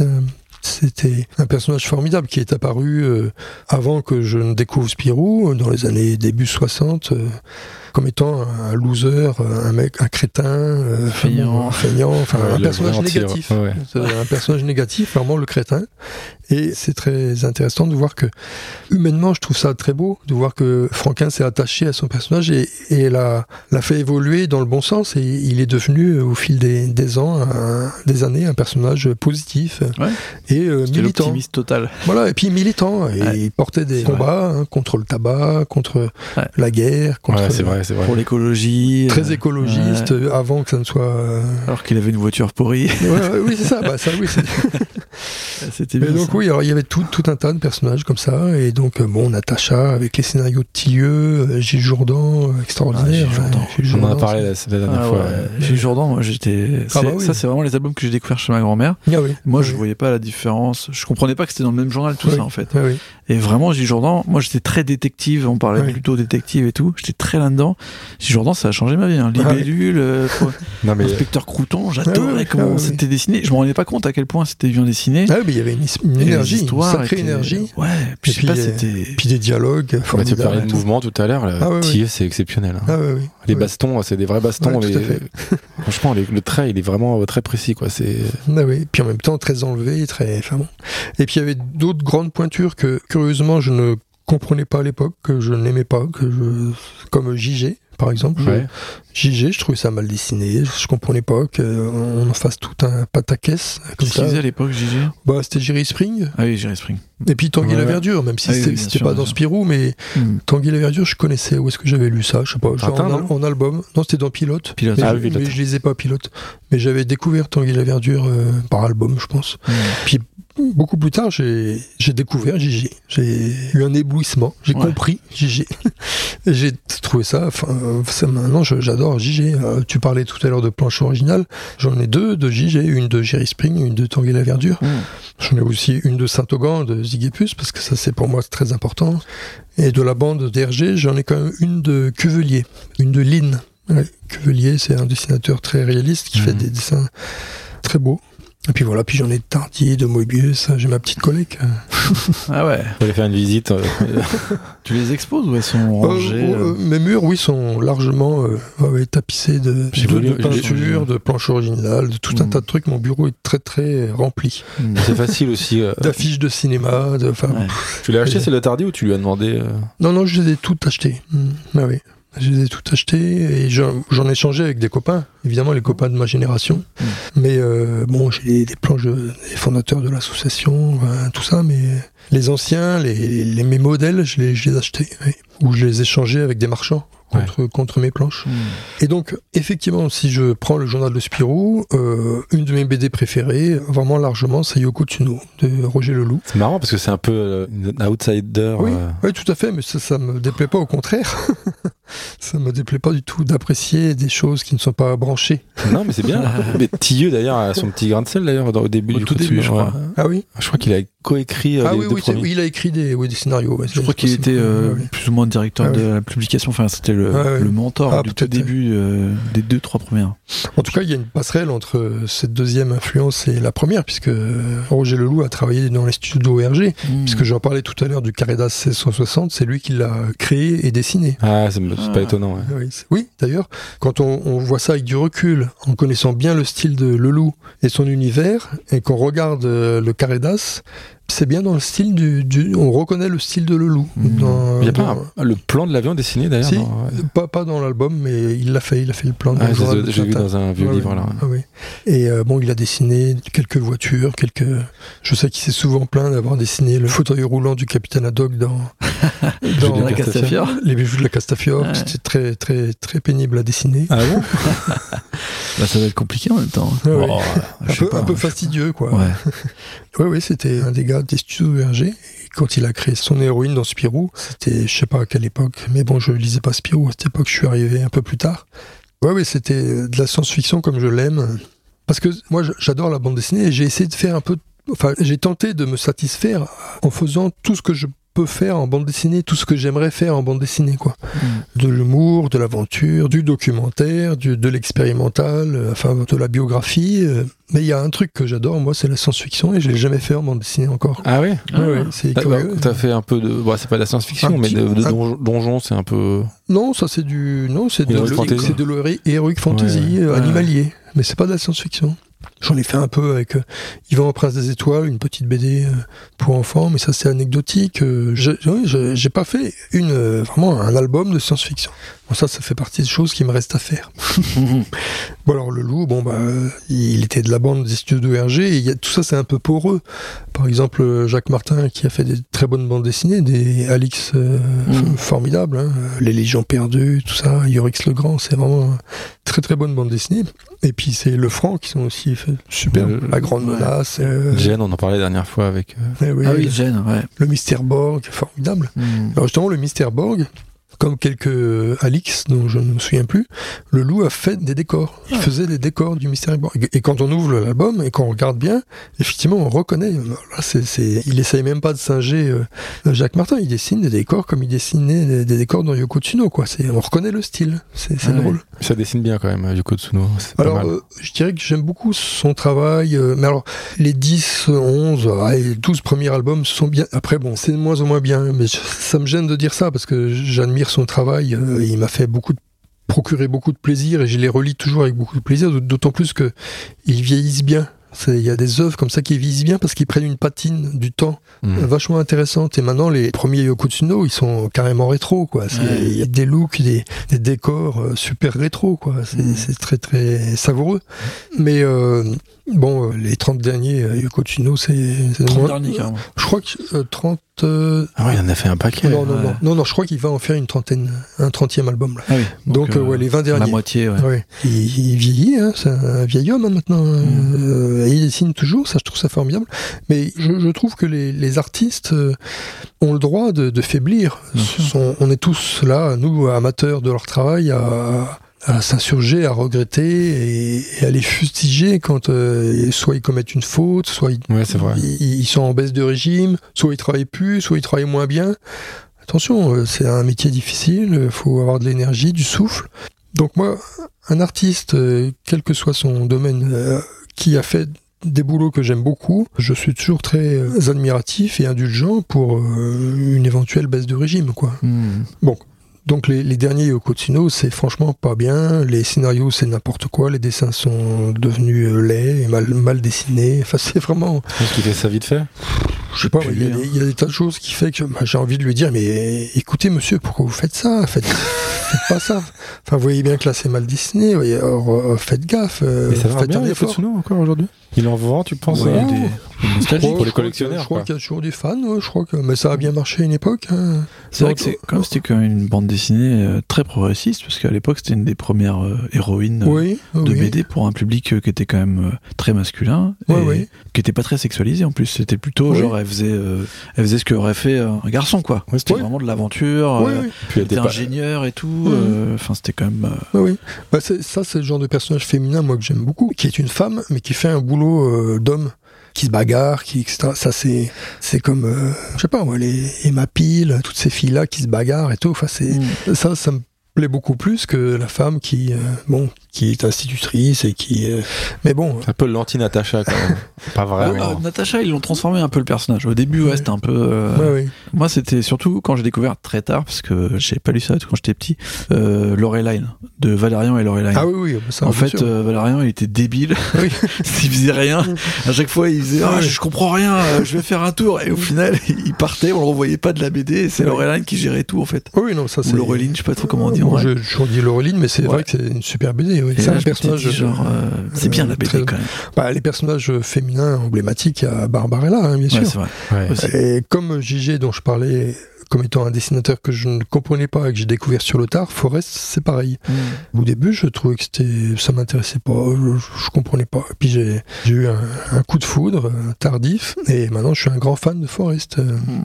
Et Barbarella c'est super. Alors dans mon bureau il y a une planche d'hypocrite de Forrest et puis il y a l'affiche du film de Barbarella Ah, qui est super kitsch, euh, qui est vraiment très très très belle dans le genre. c'est avec qui déjà Attends, j'ai un trou. Jane Fonda. Jane Fonda, c'est Vadim qui a réalisé Oui. ça. Ah oui. Vadim, exact. Ah oui. Mais il y a que Il- des. il, il est pas si mauvais que ça, hein, ce film. Non, mais Il c'est très divertissant, mais parce qu'il bénéficie d'un peu de ringardise quand même. Ah oui, oui. Alors, je dirais que euh, le dernier tiers, ça commence à être un peu n'importe quoi. Tu finis par euh, en avoir un peu marre. Mais euh, au début, c'est vraiment bien. hein. C'est- Il y, a- il y a de bonnes choses. Mm. C'est très original, quoi. Forrest, il était là, quoi. Il a, il y a des, quand même des beaux décors. Ouais, c'est des vrais des, moments de des- poésie. des trucs euh, vraiment euh, assez épatants, hein, qui sont pas du tout euh, né- négligeables, quoi. Donc là, on parle du journal de Spirou, du journal de Tintin, Tintin, les œuvres qui t'ont appris un petit peu euh, ce que c'était la bande Mm. dessinée dans ton adolescence, ta jeunesse. À quel moment tu te dis, euh, bah, je veux que mes études, ça soit dans ce sens-là? T'as fait Ah des ouais. études de dessin ou? Oui, oui, mais euh, à quel moment je... C'est vrai que C'était secrète- évident. secrètement, je voulais être. J'aimerais bien, j'aurais aimé être dessinateur de BD, mais comme c'était pour moi un truc un petit peu inatteignable. Bon, alors je dessinais dans mon coin, je faisais mes dessins, je faisais des petites BD, euh, des petites bandes dessinées. T'avais un autre projet de métier si c'était pas dessinateur de bande Non. dessinée? Non, vraiment, je savais pas trop ce que j'allais faire. hein. Mm. Euh, non, non. Alors, euh, au sortir de la troisième, donc du collège, euh, je suis rentré euh, dans un lycée d'arts appliqués qui était inclus dans l'école nationale supérieure des arts appliqués des métiers d'art, les arts appliqués. Et donc là, dès la seconde, j'étais dans une école d'art, quoi. Hmm. Et ça, c'était génial, quoi. J'y suis resté cette année puisque j'ai été jusqu'aux aux études supérieures euh, et j'en suis sorti un diplôme de architecture intérieure et, et design Ah oui. parce que la bande dessinée n'existait pas dans cette école à cette époque-là. C'était même mal vu. Hmm. Euh, T'étais le seul, le seul de ton. Non. non, non, non, non. Il y avait, il y avait pas mal de gens bien sûr qui aimaient la bande dessinée. Il y en a qui sont devenus. Alors, donc il y avait des petits fanzines qui se créaient à droite à gauche et tout. Et donc moi, je, à chaque fois, je dessinais dans tous les fanzines parce que je dessinais dans un fanzine. Puis comme euh, avant de rentrer aux arts appliqués, j'étais toujours le premier de la classe en dessin. Mais arrivé aux arts appliqués, on était tous des ex-premiers de classe en, en dessin. Donc il y avait, on- j'ai- Il y a de la c'est la première fois que j'ai commencé à voir la, la concurrence, la compétition et tout. Et ça, c'était très, très, très intéressant, très, très moteur. Mais en, en dessin, je restais euh, parmi les bons et en bande dessinée, euh, le meilleur. Mm. Et donc, euh, quand un fanzine se crée aux arts appliqués, je leur faisais des planches. Et quand un autre fanzine se crée, euh, bah, t'as- y a les gars m'approchaient, Ouais, tu peux pas travailler aussi pour nous et tout. Donc, je travaillais pour tous les fanzines. C'est cool. C'était assez marrant. J'ai eu une période de fanzine assez importante. Là, tu, dois, tu devais te dire, bon, bah, c'est vraiment mon truc, quoi. Oui, oui, oui, bah oui, j'ai- j'aimais beaucoup ça, mais euh, j'avais du mal à, à être toujours convaincu. J'ai toujours eu du mal. à- Même euh, encore aujourd'hui, j'ai un peu parfois l'impression d'être un, un gars qui s'est amusé à faire de la BD, quoi, comme ça, mais un peu par. euh, Est-ce que c'est pas le cas de tous les auteurs? Je, je sais pas, je suis pas à leur place, hein, mais je me suis jamais trop pris au sérieux. euh. Alors, comme disait je sais plus qui, euh, il faut faire sérieusement ce qu'on fait sans se prendre au sérieux. Hmm. C'est ce que je fais. Ça, c'est sûr que euh, quand euh, je dessine, je ne bâcle jamais. Je, je peux pas. Si j'ai pas le temps, bah tant pis, je, je suis en retard ou, ou je fais pas le boulot. Mais je, je, ne- peux pas bâcler, c'est pas possible. Hmm. C'est- Je suis toujours trop. Enfin bon. Et donc, euh, c'est à cette période-là, euh, cette période fanzineuse qui était vraiment euh, super. C'est un très bon souvenir parce que on rencontrait des tas de fans, fans de BD. On faisait nos BD en- entre nous, on faisait nos petits journaux. euh, Hmm. et c'était bien marrant. Et je m'étais inscrit à une, euh, une association culturelle parisienne euh, où on pouvait faire de la poterie, euh, de la peinture sur soie ou de la bande dessinée. Et donc moi je m'étais inscrit au, au cours de bande dessinée. Et j'étais aux arts appliqués encore, hein, mais j'allais tous les samedis euh, assister à ce cours de BD, faire ma petite BD, et, donc on, était un petit groupe. Alors je me souviens euh, un peu lâchement, j'ai été la première, euh, j'ai été au, début voir, tente du nez, et j'ai vu qu'ils étaient tous nuls. Donc je me suis dit bon bah ça va, je peux y aller, je vais pas être. Et je repasse la fois d'après avec mes planches. et j'ouvre mon carton et puis ah oh tu fais une école d'art et tout. Et Tu t'espérais ça un peu? J'étais flatté, oui, mais, Oui. mais rassuré aussi, quoi. oh, ils étaient pas nuls, faut pas exagérer, parce que sinon, euh, ça aurait Moi- pas, moi, pas oui. d'intérêt. Mais ils étaient moins intéressants que. Puis ils étaient plus âgés, souvent, c'était des, des adultes, alors que moi j'étais encore un étudiant euh, aux arts appliqués. Il y en avait qui étaient postiers, euh, d'autres qui étaient euh, Et Tu fonctionnaires. les envoyais tes planches à Spirou, par exemple ou... Pas encore, non, pas encore. Mais à la fin des arts appliqués, oui, j'ai commencé à envoyer mes planches. Je me souviens, j'ai été voir euh, Filippini chez Circus, le journal de Glénat. Un journal que je détestais, Mais- disait, alors. mais parce qu'il était euh, réputé pour recevoir tous les jeunes dessinateurs. D'accord. Alors je me disais, bon, bah, j'y vais, j'aurai au moins une expérience, un retour d'un professionnel, quoi. Ouais. Et puis j'ai été voir euh, Mougin aussi, qui était le rédacteur en chef d'À Suivre, un journal que j'adorais. Ah, ça c'était Ouais, culte à suivre. C'était Ça, fort. c'était. Ah bah, j'ai le à suivre de la mort d'Hergé. Il faudrait Ah pas oui, que je le perde. Ah oui, bien C'est sûr. génial celui-là. Ah oui, Un numéro spécial, oui. Ouais. J'ai aussi celui sur John Lennon. Mais moi aussi. Ah oui. C'est les deux que mon père m'a laissé. Ah Il faut que je les retrouve. Et donc, euh, voilà, quoi, je commençais. Et- à- mais alors, c'est quel- sans encore trop y croire. Je, bon, je, j'étais aux arts appliqués, je savais que j'apprenais un métier. euh, mais bon, à force de faire des fanzines avec des copains, puis de, d'en vouloir et tout, euh, bon, je commençais à rencontrer des gens intéressants. Et le plus intéressant d'entre tous, ça a été Jean-Christophe Melu, bien sûr, que j'ai rencontré dans cette fameuse, ces fameux cours de bande dessinée à Paris. Ah. Moi, j'y allais le samedi et lui, il y allait le mercredi. Ah, donc il faisait pas partie des nuls quand même. Ah non, mais je le connaissais pas. Ah, j'en, entendais, j'en entendais parler. Ah, Comme étant- les deux stars du cours. Voilà, c'est ça. Parce qu'on avait le même prof, qui était un mec Messi, très, Ronaldo. qui était un mec très rigolo, très sympa, un, certain Jarry, je crois, Christian Jarry, oui. Et donc, euh, moi, il me parlait de, oui, de- à son cours de mercredi, il y avait un espèce de fou, un fils à maman, qui avait plein de pognon, euh, qui se faisait un fanzine tout seul et tout, enfin, etc. Et puis lui, euh, il entendait parler aussi de moi, euh, comme étant un mec qui, une espèce de, de facho qui dessinait euh, très, très bien. Pourquoi facho? Alors facho parce que je, je ne suis pas, pas pas, pas facho, mais, mais eux, ils étaient tous plutôt bien rouges, quoi. Euh, même communistes. Mais tu lisais pif, tu leur as dit quand Ah même. oui, oui, bien sûr, mais je j'ai jamais été communiste. Oui. Et donc, euh, par, par provocation, je, je faisais un peu d'anticommunisme primaire et j'étais le, le gars qui adorait Hergé, quoi. Et pour Ah eux, oui, pour eux, Hergé, c'était- un facho. Ouais. Donc, euh, par extension, j'étais moi aussi un facho. Et on, se tirait dans les pattes comme ça, on se marrait bien. hein. C'était de la grosse rigolade. Mais euh, ils me prenaient pour un facho et moi, je les prenais pour des salles rouges, euh, des soviets, etc. Enfin bon, C'était la guerre froide. non, pas du tout. C'était bien drôle. Et euh, donc, une fois, un festival de BD à une banlieue parisienne, je sais plus. Tu y allais comme quoi Comme, euh, Euh, bah, euh, je, je commençais à aller dans les festivals. comme visiteur, quoi. Oui, oui, notamment à, à Paris, il y avait dans l'ancienne gare de la Bastille, avant l'opéra, il y avait une vieille gare qui était désaffectée depuis longtemps et qui servait pour faire des festivals. J'allais voir, j'allais voir Rétromobile, je me souviens, là-bas, c'était génial. Et il y avait notamment la convention de la BD. Ah. Ah, c'était, un- c'était- pour moi, c'était le meilleur festival. C'était très sympa, ils étaient tous là, c'est là que je me faisais dédicacer des, des Des Margerins, des Mobius. euh. Margerin. Ah oui, On l'adore. bah oui, ça c'est... Grand dessinateur. Ah bah complètement, oui.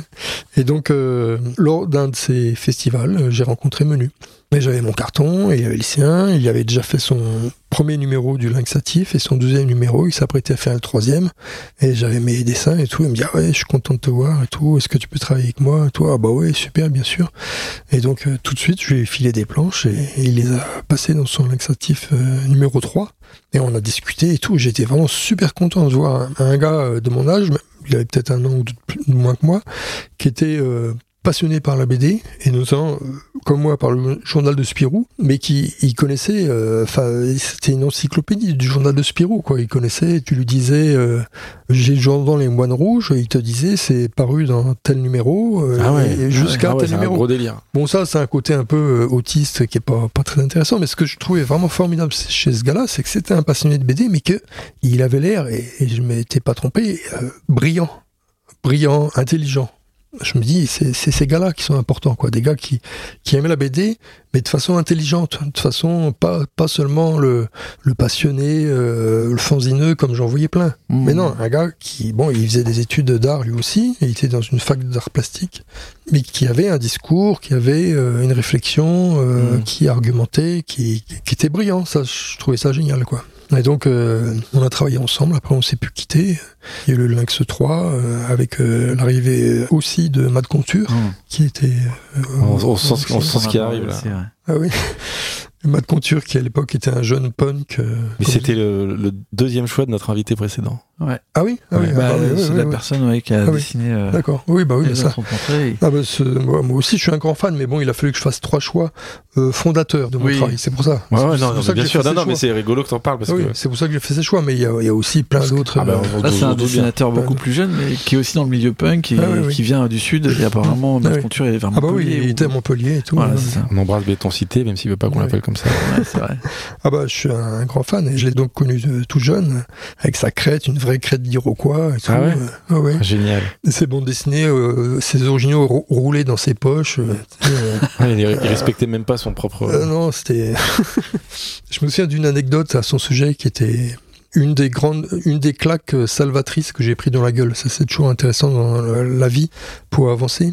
On était tous les deux publiés par Robial dans la collection X. Mm. Ça, c'était nos tout premiers albums. On commençait, on sortait de, de l'école. Et donc, euh, et ils nous avaient trouvé un petit boulot comme ça. Oui, euh, c'était un collège euh, dans le Nord, euh, Amiens, un truc comme ça, qui payait ce, ce petit boulot. Il fallait euh, faire une petite conférence sur notre travail, quoi, auprès de dans, une classe. Ça devait être la prof de dessin qui avait organisé ça. Et donc, euh, elle avait dû demander à un éditeur, à Robial, le Futuropolis, et puis il nous avait envoyé, c'était payé. Donc euh, voilà, Conture et moi, on, on prend le train. voilà. Alors on arrive là-bas, alors moi j'avais mon carton, à l'époque je commençais à faire Victor Levallois, c'était ma première bande dessinée euh, très sérieuse avec un scénariste euh, formidable qui était Laurent Relier. Euh, j'avais quelques planches, il y avait même quelques couleurs qui étaient faites en... À l'époque on faisait ça en, en- sur des bleus, et les coloristes ils travaillaient avec de la gouache et du pinceau sur des Oui, bleus, oui. c'était vraiment une autre... Donc j'avais tout ça pour e- essayer d'expliquer mon métier quoi, très sérieusement à tous ces jeunes collégiens. Alors bon je commence, parce que lui il était un peu... Avachi, il faisait son mode conture. Avachi, Avachi reniflant, euh, avec ses planches roulées dans ses poches, euh, dans un coin de la pièce. Tout. Je me disais, bon, lui, il va avoir du mal. Bon, alors je commence, je fais mon truc très sérieusement. Tout. En face de moi, j'avais une, une, assemblée de, de, collégiens et de collégiennes euh, bien polis euh, et euh, euh, muets. Mais intéressés ou sans plus? J'espère, mais sans plus. Ouais. Bon, moi, je me dis, je m'en fous, je suis payé, je fais, je fais mon, mon boulot. Puis après, ma conture, euh, voilà, moi, c'était à son tour. Alors, il arrive, il se lève, il, il renifle un bon coup, il sort ses, ses planches roulées de ses poches et tout, puis il les montre et il essaie d'expliquer son métier. J'ai vu l'assemblée se- s'illuminer, se- s'électriser, les filles complètement folles, euh, les yeux écarquillés, ils étaient scotchés et passionnés par ma conture. Génial. Je me suis dit, bah oui, bah voilà. Donc la Il morale dégage quelque chose. Bah, il dégageait quelque chose, une énergie, et son travail était très personnel, beaucoup plus vrai. que le mien. Qu'à l'époque, j'essayais de faire sagement mon travail de façon euh, pas commerciale, mais euh, j'essayais de raconter une histoire sérieusement, avec un dessin lisible, etc. Lui, il s'en foutait de tout ça, il racontait ses trucs, ses fantasmes, ses délires, avec un dessin gribouillé, euh, qui était magnifique, mais qui était pas commercial du tout Ouais. mais euh, très original. Et voilà, bah, là, c'était lui l'artiste. et moi, j'étais le l'artisan. Ah, belle, belle leçon. Mais oui. Et du coup, tu, tu rencontres ces gens et bon, qu'est-ce qui se passe après alors? Je voudrais finir avec Yoko Tsuno, Oui, Bien sûr. puisque à un moment, euh, Dupuis, euh, le journal de Spirou a demandé à pas mal de dessinateurs, dont moi, de faire une planche sur un, un des personnages du journal de Spirou. Et ça a été recueilli en, en un album, euh, je sais plus comment ça s'appelait. Enfin bon, ils ont, ils ont édité cet album, où il y a, c'est un album assez épais, où euh, tous les dessinateurs de BD, euh, ou presque, ont fait des planches en empruntant les personnages de Spirou. Alors quand il m'a demandé ça, le, le gars de Spirou, il m'a dit euh, ça serait bien que tu fasses pas du, du Spirou, du Gaston, euh, du tu- tunique bleu parce qu'on en a trop. Alors je lui dis, 500 euh, 000. je lui dis pas de problème. Moi, mon personnage préféré, c'est c'est pas pas cela. Je, je fais ma planche. Alors ouais, pas de problème. euh, On te laisse faire. Et donc euh, il savait même pas que j'allais faire Yoko Tsuno. Et j'ai fait ma planche de Yoko Tsuno. euh, Très. Je me suis fait bien plaisir là aussi. il était content Oh bah oui, ils étaient ravis, bien sûr. Il y a pas de quoi, c'est bien. C'était bien ce que j'ai fait. Mais j'en suis sûr. Non, non, mais parce que de- du choix, Non, de, non, du choix de. Ah bah oui, oui, il était très content parce que j'étais le seul à avoir euh, choisi Yoko Tsuno. Et donc euh, voilà quoi, c'était mon, mon petit clin d'œil. Tu, tu les gardes toutes ces planches quelque Bah, part bien sûr, bien sûr. Non, tu, tu tu pourrais les revendre. Ou... Ah non non non, j'en ai vendu euh, à une époque. euh, ouais, j'en ai vendu. J'essaie de pas en vendre plus d'une dizaine par album, mais à force de faire des albums, ça fait ça fait beaucoup de planches sur le marché quoi, un peu trop. Ah, Je- oui. Enfin, je trouve, c'est un peu. Et puis, euh, bon, sauf pour le- les aventures d'Hergé, là, qui étaient très demandées, j'en ai vendu plus d'une dizaine. Hmm. Mais maintenant, j'ai tendance à, à plus en vendre. Je fais attention. Je, je préfère vendre des dessins, des illustrations. Je trouve ça mineur par rapport à la bande dessinée. Hmm. Ouais. Pour moi, la bande dessinée, c'est quelque chose de sacré. La planche originale, c'est un truc, c'est la bande dessinée, c'est mon métier, c'est ma passion, c'est c'est sacré un peu. Alors que l'illustration, c'est alimentaire. Je fais ça pour gagner des sous, et donc euh, je préfère vendre ces dessins-là ou, ou même des dessins de commande. Ça m'arrive, on me commande des dessins sur un thème précis et tout. Alors bon, bah, je fais mon dessin et, et je laisse partir l'original. Et alors, tu parlais de cette période de fanzine où Oui. on voit le début un peu de l'association qui Bah oui. Est-ce que c'est à ce moment-là, ou un petit peu avant, sûrement, que tu découvres ton troisième euh, choix Oui. euh, qui est plus proche euh, d'un autre magazine dont on n'a pas en parlé Oui. encore, qui est Metal Hurlant. Bah oui, c'est à cette période-là, c'est la période euh, art appliqué. C'était la charnière. hein, je... Il y a même une période où je pense que je devais acheter le Spirou et le Metal Hurlant en même temps. hein. Ouais. Et surtout qu'à cette époque-là, dans Spirou, il y avait un truc. euh, les derniers Spirou que je lisais, que j'adorais, c'était le trombone illustré. Je sais pas si ça vous dit quelque chose. Ah, Ça bon, me dit quelque chose. C'était un supplément euh, vraiment extraordinaire. Alors, c'était Franquin et Delporte et, et d'autres qui avaient essayé de créer un, un journal de Spirou, mais pour adultes Ouais. plus euh, moins pour enfants.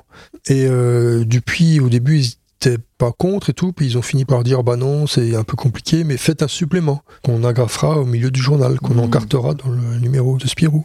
Et donc ils en ont fait une trentaine de numéros comme ça. Et euh, moi, c'était vraiment là aussi, ça a été une grosse claque dans la gueule. J'ai Oui. adoré ça Hmm. parce que c'était, on retrouvait les. Alors Franquin chaque semaine, il dessinait le titre du trombone illustré. Et c'était une planche entière. hein. C'était, euh, ça faisait la première moitié supérieure du journal, voilà. Mmh. Et c'était, euh, Ah il, y oui, avait- il y d'accord. avait les lettres dessinées et tout un tas de personnages autour euh, qui. euh, Quel crack franquin quand même. ah oui, et c'était magnifique. Et à chaque fois, c'était des titres différents et tout.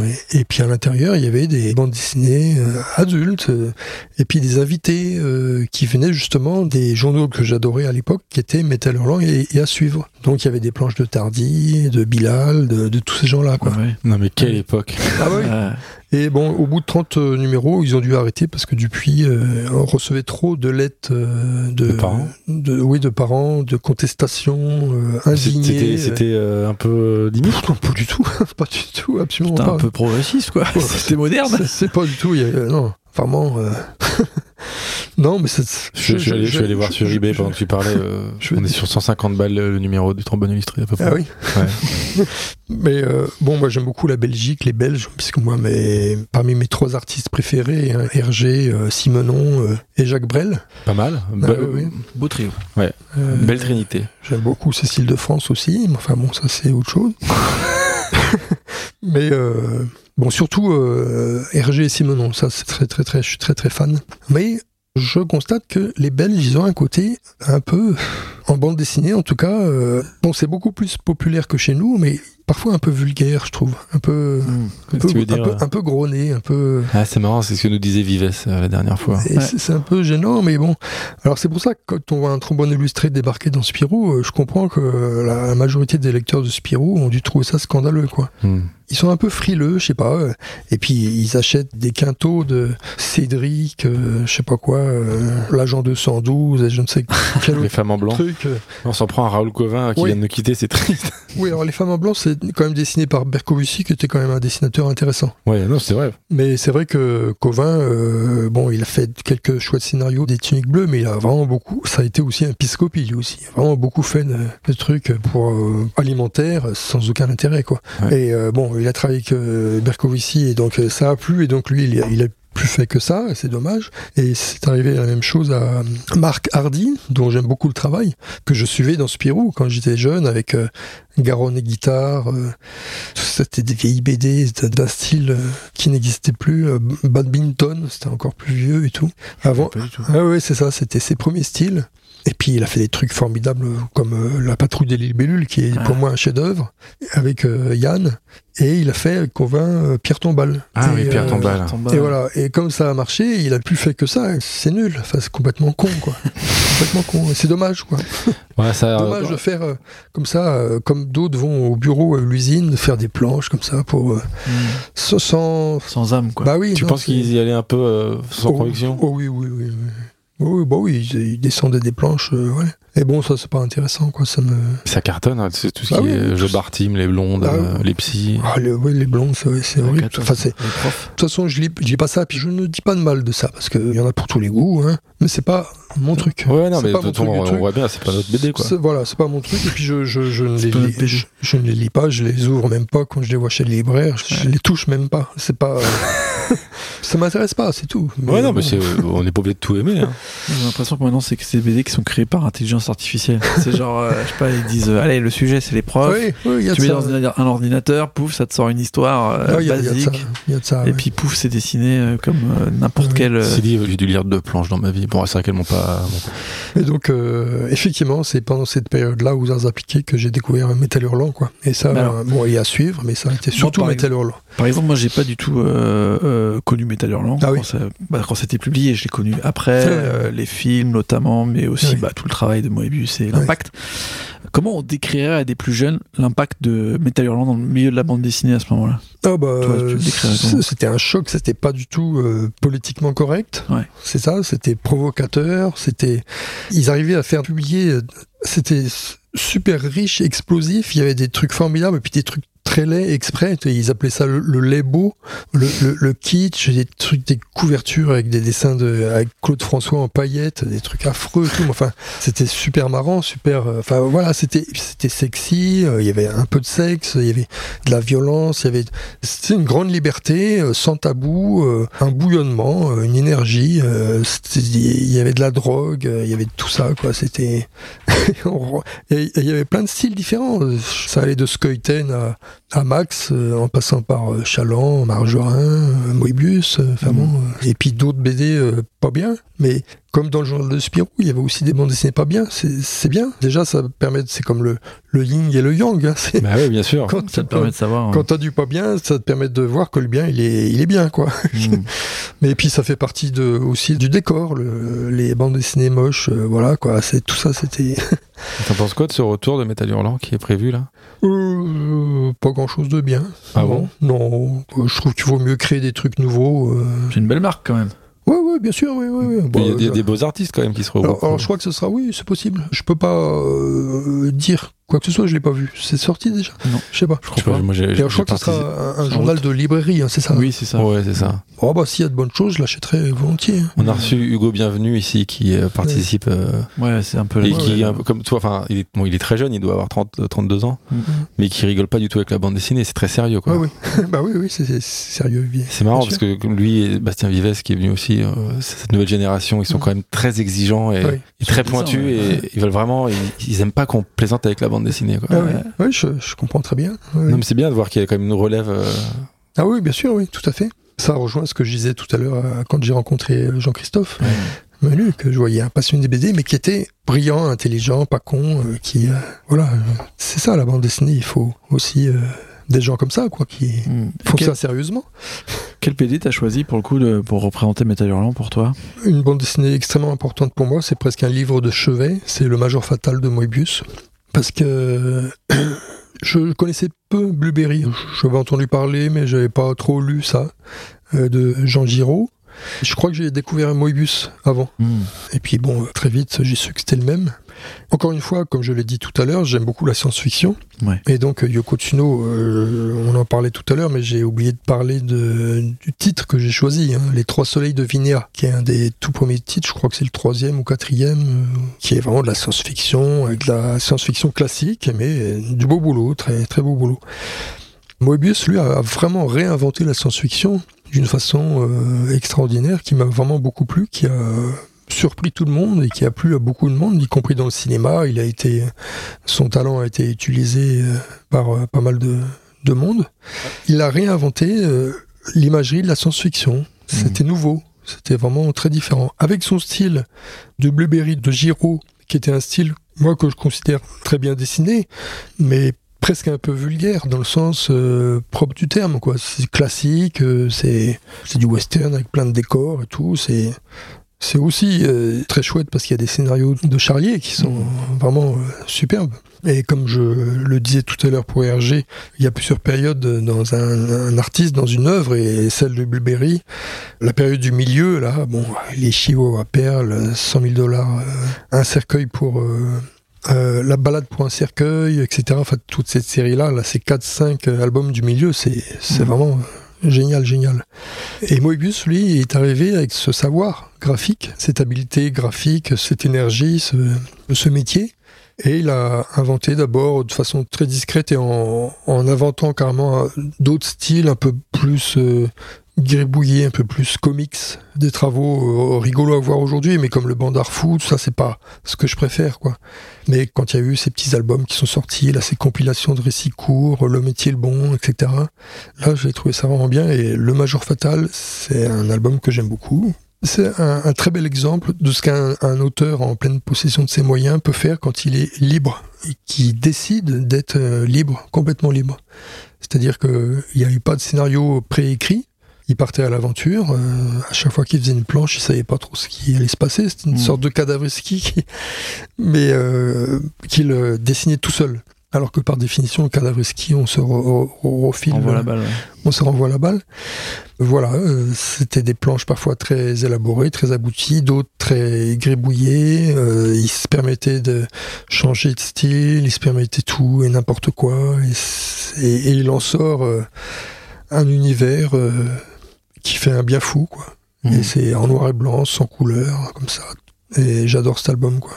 Pour moi, ça a été très important. Et euh, dans quelle mesure euh, ça t'influence bah, Par exemple, quand j'ai fait Le Galérien, je pense, qu'on peut dire que Le Galérien est l'album le plus important de ma petite bibliographie. C'est le premier album que j'ai fait à l'association, et qui est un album où il euh, y a un postulat sur la première page.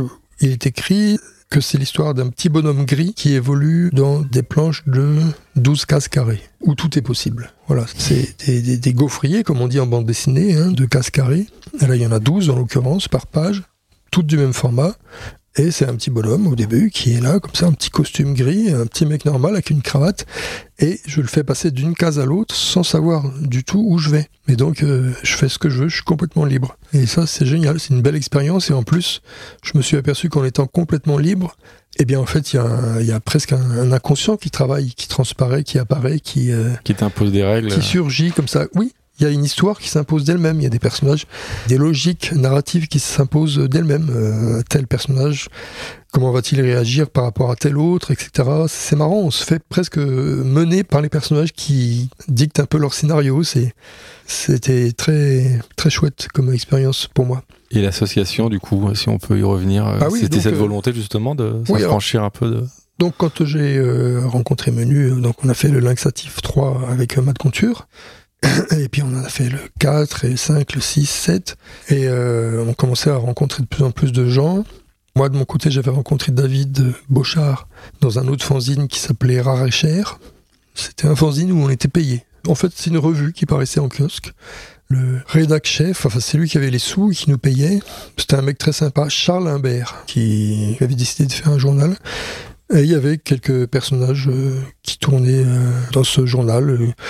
Donc j'étais là, il y avait David, et lui il faisait son lapin ricanant. Je me souviens, c'est un personnage, euh, une bande dessinée animalière et tout. Et là aussi, comme menu, j'ai découvert un personnage très intéressant, très érudit, avec beaucoup d'humour. Enfin, vraiment, c'était une, belle rencontre. Et de son côté, euh, de leur côté, enfin surtout de son côté, euh, Jean-Christophe Menu a rencontré plein d'autres personnages dans plein d'autres euh, auteurs dans son univers à lui, un peu grunge. Alors il y avait Patrice Kilofer, et puis Lewis Tondam, qui était loin d'être grunge, hein, qui était donc fils du libraire de Fontainebleau, mais ils se sont rencontrés dans un colloque. Et pareil, ça a été des rencontres importantes pour eux, je suppose. Chacun a vu le potentiel de l'autre. Voilà. Euh, Étienne Robial, chez Futuropolis, nous aimait bien. Il voyait en, en, nous un petit peu une relève. Un jour, il nous a dit ouais, j'ai envie de vous aider. Je vais vous payer un fanzine, une revue en fait. Je financerai votre revue qui sera édité par Futuropolis. Et ça a été Labo. Donc ça s'appelait Labo. Il n'y a eu qu'un seul numéro.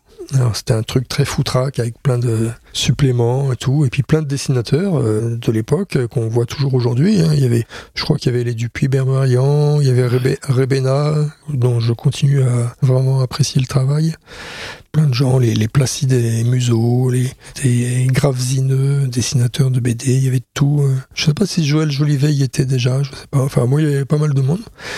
Et puis euh, très vite, on s'est rendu compte, surtout Menu, qui en fait était un peu notre leader, notre chef, était un peu gêné aux entournures euh, de devoir euh, passer par Robial pour faire son journal et tout. Et puis il nous a réunis, il nous, il nous a dit bon voilà, allez, moi j'ai décidé, il faut qu'on crée notre truc, qu'on crée une maison d'édition, une revue, et qu'on soit libre et indépendant. Et, et la grande invention à l'époque de l'association, c'était de se passer des diffuseurs. Parce qu'on avait essayé de passer par des diffuseurs pour euh, écouler nos lynx 6 et 7. Et on s'était fait rouler, c'était parti avec la caisse et tout, enfin ça a été horrible. Et puis de toute façon, le diffuseur, il prend une énorme part, une marge, de, une marge énorme, ça c'était pas possible, on pouvait pas se le permettre. Donc le truc, c'était de se diffuser nous-mêmes. Et donc euh, voilà, euh, on s'est lancé. C'est à ce moment-là que les choses se sont faites. On, on s'est dit bon allez on, on, se lance on était là tout la, la, bande de labo qui veut partir avec nous quoi? Qui veut créer euh, l'association alors bien sûr euh, Menu et moi et Matt Conture. Et puis il euh, y a eu Lewis Trondheim David B et Patrice Kilofer et Moquette à l'époque. Était un grand copain qui a fait un seul album dans la collection X la fameuse collection X La chute vers le haut un superbe album et on a créé l'association on était donc sept et puis dès le lendemain, Moquette a dit Oh non, non, ça ne m'intéresse pas, j'ai pas envie de m'embarquer dans un truc, je donne ma dème. Donc on est resté 6, voilà. Et on est parti. Oh, il y avait des tas de gens comme Avril et compagnie qui disaient Oh non, vous allez vous casser la gueule, on n'a pas, pas, de temps à perdre, vous êtes des intellos, etc. Bon. Tant pis pour eux, ou enfin c'était leur truc, hein, je sais pas. Enfin bon, de toute façon lui, il, a, y a longtemps qu'il fait plus de bande dessinée. Et donc voilà, on a créé euh, notre première revue qui s'appelait Logique de guerre comics. C'était l'idée de Menu, c'était il, adorait les comics et il voulait un peu euh, lancer sur le marché euh, français une revue sous forme de comics quoi. Et son idée c'était que ça s'appelait comics avec en préfixe un mot qui était dans l'air du temps, du moment. Et ça devait changer de titre à chaque euh, numéro. Aujourd'hui, ça serait appelé, enfin déjà l'année dernière, euh, Covid Comics. Enfin bon, aujourd'hui ça s'appellerait, je sais pas, euh, enfin bon, oui, euh, Taliban Comics. Enfin bon. Et donc à l'époque, euh, c'était la première guerre euh, en Irak où Mitterrand avait dit euh, nous sommes dans une logique de guerre. Voilà. À la télévision, il avait fait un discours et nous sommes dans une logique de guerre. et donc euh, Menu a retenu ça et ça a été logique de guerre comics. Il y a eu qu'un seul numéro en fait qui a été en fait le numéro zéro de Lapin, qui est et la revue qui est arrivée juste après, parce que ça nous plaisait pas, c'est trop compliqué, logique de guerre comics, et donc on, on cherchait des noms, et puis on, on a trouvé Lapin parce qu'on on trouvait pas en fait. et puis euh, la maison d'édition, bah, il y a eu le premier album qui a été euh, Le Cheval Blême de David B, des, des rêves racontés en bande dessinée. Et on a créé le, alors le mot, l'association, bah, pareil, c'est un peu, on cherchait, on trouvait pas, on a trouvé ça, c'était tout simple. Et puis le, le logo, on cherchait, on trouvait pas. Et puis j'ai fini par trouver l'idée, en fait, parce qu'on aimait tous Loulipo, sans savoir que quelques années plus tard, on allait créer Loubapo. Et donc, euh, je trouvais que c'était une façon très oulipienne de créer le, le logo. C'est que chacun des, des associés, chacun des cofondateurs, dessine une lettre du mot euh, l'association et qu'on intervenait par ordre alphabétique. Ah ouais, super idée, très bien, bravo, on va faire ça. Il restait plus qu'à le faire. J'ai dit à Menu, tiens voilà, il y a toutes les planches du logique de guerre comics là. Tu prends là-dedans euh, nos lettres, euh, tu confectionnes le logo avec nos, nos lettres par ordre alphabétique. Et il a créé avec cette idée-là le logo que l'on connaît tous, l'association. Et j'ai été très, très surpris quand j'ai vu son travail. Ça, c'est intéressant aussi, c'est une question de personnalité. Lui qui est très, très bougeant, très une espèce de, de bouillonnant de création et de, de liberté. Il, a fait ce logo très chahuté, en fait, avec des lettres toutes très différentes. Il a cherché à, à mettre des lettres très différentes, Mhm. justement pour euh, créer ce logo qui est très beau. Alors que moi, si je l'avais fait, au contraire, j'aurais pris des lettres toutes à peu près pareilles, pour qu'il y ait une, une légère euh, vibration, mais pas plus. Euh, C'est marrant de savoir qu'avec la même idée, on aurait pu faire deux choses très différentes. Mais bon, voilà. C'est une personnalité. Ouais, effectivement, je me suis mis devant du coup parce que je l'ai Ah plus- ouais.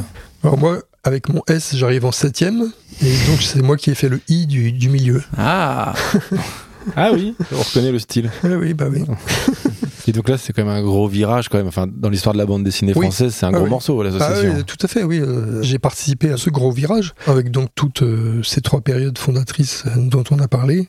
On pourrait presque parler de la quatrième période qui est la période professionnelle, quoi. Et donc l'association et puis ma, ma volonté, moi, professionnellement, de de ne pas rester enfermé dans telle ou telle catégorie de dessinateur ou de style, Hmm. mais de- d'explorer un peu tout ce que je peux explorer, euh, comme je le précisais tout à l'heure, euh, le documentaire, euh, l'aventure, l'humour, euh, la bibliographie, l'expérimental, le pour enfants, le pour adultes, le noir et blanc, le muet, le strip, le, enfin le. Oui, parce que moi, j'ai découvert ton dessin parce que j'étais abonné à Strapi quand Ah j'étais oui, oui. petit. D'accord, oui, bah oui, j'ai fait pas mal de choses à cette époque-là, à Strapi, ouais. Et Bayard Press en général d'ailleurs. Oui, oui, à cette époque-là, il y avait pas mal de. Bah là, je continue. Là, je vais faire un, un petit. euh, J'aime lire Max, mais j'en ai déjà fait euh, pas mal. et là, je vais en faire un. Il sort en mars.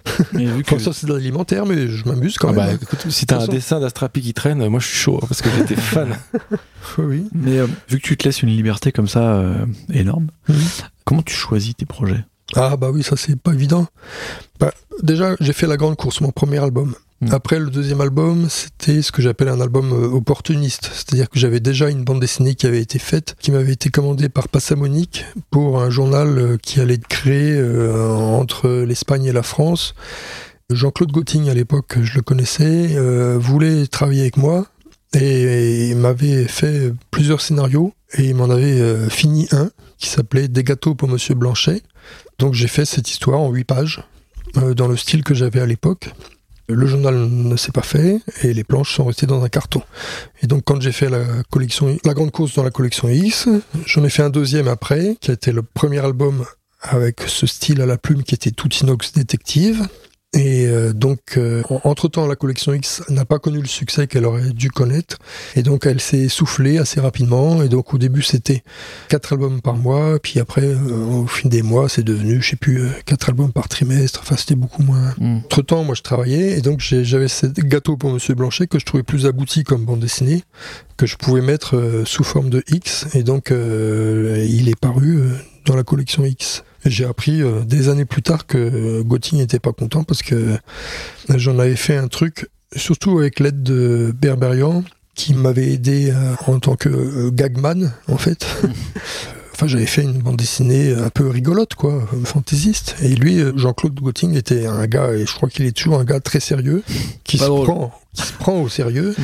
et qui voulait, lui, faire une histoire sérieuse, pas drôle, quoi. Mm. Enfin bon, ça c'est une anecdote. Et après, très vite, donc quand j'ai fait ce gâteau pour Monsieur Blanchet qui est devenu le pigeon, parce que le, dos des Futuropolis était trop court pour euh, écrire euh, le titre plus nos noms, j'ai pris conscience qu'il fallait vraiment, qu'il était très important que je raconte des vraies histoires, quoi, avec un scénario euh, Mm. solide.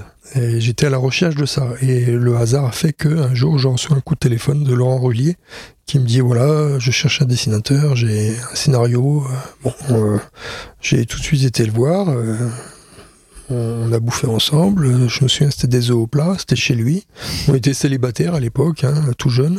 Et il m'a raconté son histoire de Victor Levallois. Là, et Victor Levallois, le, la route de Kaobang, et c'était un super raconteur d'histoire. quoi. C'était vraiment ce que je recherchais. Donc je me suis lancé là à faire euh, de la bande dessinée euh, plus sérieusement, en racontant vraiment des histoires. Il y a un peu de Tintin d'ailleurs dans. Oui, oh, il y a tout. Ouais, ouais, il y a du Tintin, il y a du Gilles Jourdan, il y a du... Ouais, c'est vrai. ouais, ouais. Mais on... L'aventure. Ouais, de l'aventure, mais sérieuse, quoi. Là, ça a, ouais. là, ça a été réédité récemment. Oui, c'est régulièrement réédité sous forme de Intégrale. d'intégrale. C'est ce que j'avais- je t'avais fait Ouais. signer d'ailleurs. ouais. Ouais, d'accord. ouais. Est-ce que c'est une de tes BD les plus qui a eu le plus de succès Euh, après RG, j'imagine bah, euh, Même pas. c'est CRG qui a eu le plus de succès, euh, le perroquet des Batignolles Ah et aussi. Donjon. C'est les trois qui ont eu le plus Ah, de succès. Oui, oui. Mm. Puis après, Victor. Mais euh, en ce qui concerne mes fans, je crois que c'est Victor Levallois qui a le plus de succès. Ouais. Moi, Ah, c'est comme ça vraiment que j'ai découvert. Super BD. Hein. Oui, Ouais. oui, oui. Ça, le, tout à chaque fois que j'ai euh, on- souvent on me dit alors, et Victor, ah, c'était bien, est-ce qu'il y en aura un autre et tout. T'aurais eu envie de reprendre le personnage Ah oui, moi avec plaisir, oui, mais bon, c'est difficile parce que c'est un personnage qui est mal tombé parce qu'il a été édité par les Humano, un mauvais éditeur, quoi. Mm. J'adorais les humanoïdes associés quand, euh, avant de faire de la BD, hein, euh, les collections, les Chaland, Moebius, tout ça, enfin, Métal Hurlant et, et tous leurs albums, c'était formidable, j'adorais. Mm. Et quand je me suis retrouvé à pouvoir euh, être publié euh, enfin à mon tour, tout naturellement, alors on a été voir euh, à suivre aussi, et puis euh, Metal Hurlant, quoi, ce qu'on préférait. Et puis, bon, c'est compliqué, ils nous ont, pas pris, ça a été Milan, un éditeur toulousain qui nous a pris, et puis ils ont fait faillite, et on s'est retrouvé avec presque toutes les planches finies sous le bras, on est retourné voir les Humanos, et là ils nous ont dit, ah ouais, super, on prend. Et à l'époque, c'était Guy Vidal qui était mon éditeur, et il adorait Victor Levallois. Ça se passait très bien. C'était, il y avait une bonne ambiance. Il y avait aussi José Louis Boquet, qui était, quand Vidal est parti chez Dargaud, c'est Boquet qui l'a remplacé. Il adorait aussi Victor Levallois. Et puis, euh, au fil des années, ils ont périclité, euh, vachement périclité, quoi. Et ils ont fini par disparaître et par euh, arrêter de faire de la BD et puis par devenir des éditeurs de compilation et de d'intégrales et de réédition. Ouais. Mais bon, enfin bref, voilà quoi. Alors, ça s'est arrêté au bout de trois tomes. Le Cygne, Bruno Le Cygne, à Angoulême, qui nous a dit à Laurent et moi, euh, oui, bon bah voilà, euh, Victor Levallois, on va arrêter. C'est, on aime beaucoup, mais on a des tas de problèmes euh, financiers. On doit resserrer les les, les boulons et on conserve les séries qui sont bien vues par Télérama et et euh, C'est à cause de Télérama, tout ça. Ouais. Oui, oui. Oui, cette espèce de, de parisianisme branché, Ouais. là. C'est-à-dire que tout ce qui était ouais, bien vu par Télérama et Libération, les trucs dont, on, dont les journalistes parlaient, quoi. C'était quoi par exemple? Bon, il y avait du très bon, comme euh, Margerin, par exemple, et puis du euh, beaucoup moins bon, comme euh, Monsieur Jean, par exemple, quoi. Mais tout ça, c'était... euh, voilà. Euh, Donc, euh, on, on a été remerciés, et puis bon, bah tant pis. Mm. C'est pas grave, j'avais des tas d'autres choses à faire, et notamment les aventures d'Hergé. Ouais. et donc les aventures d'Hergé sont sorties.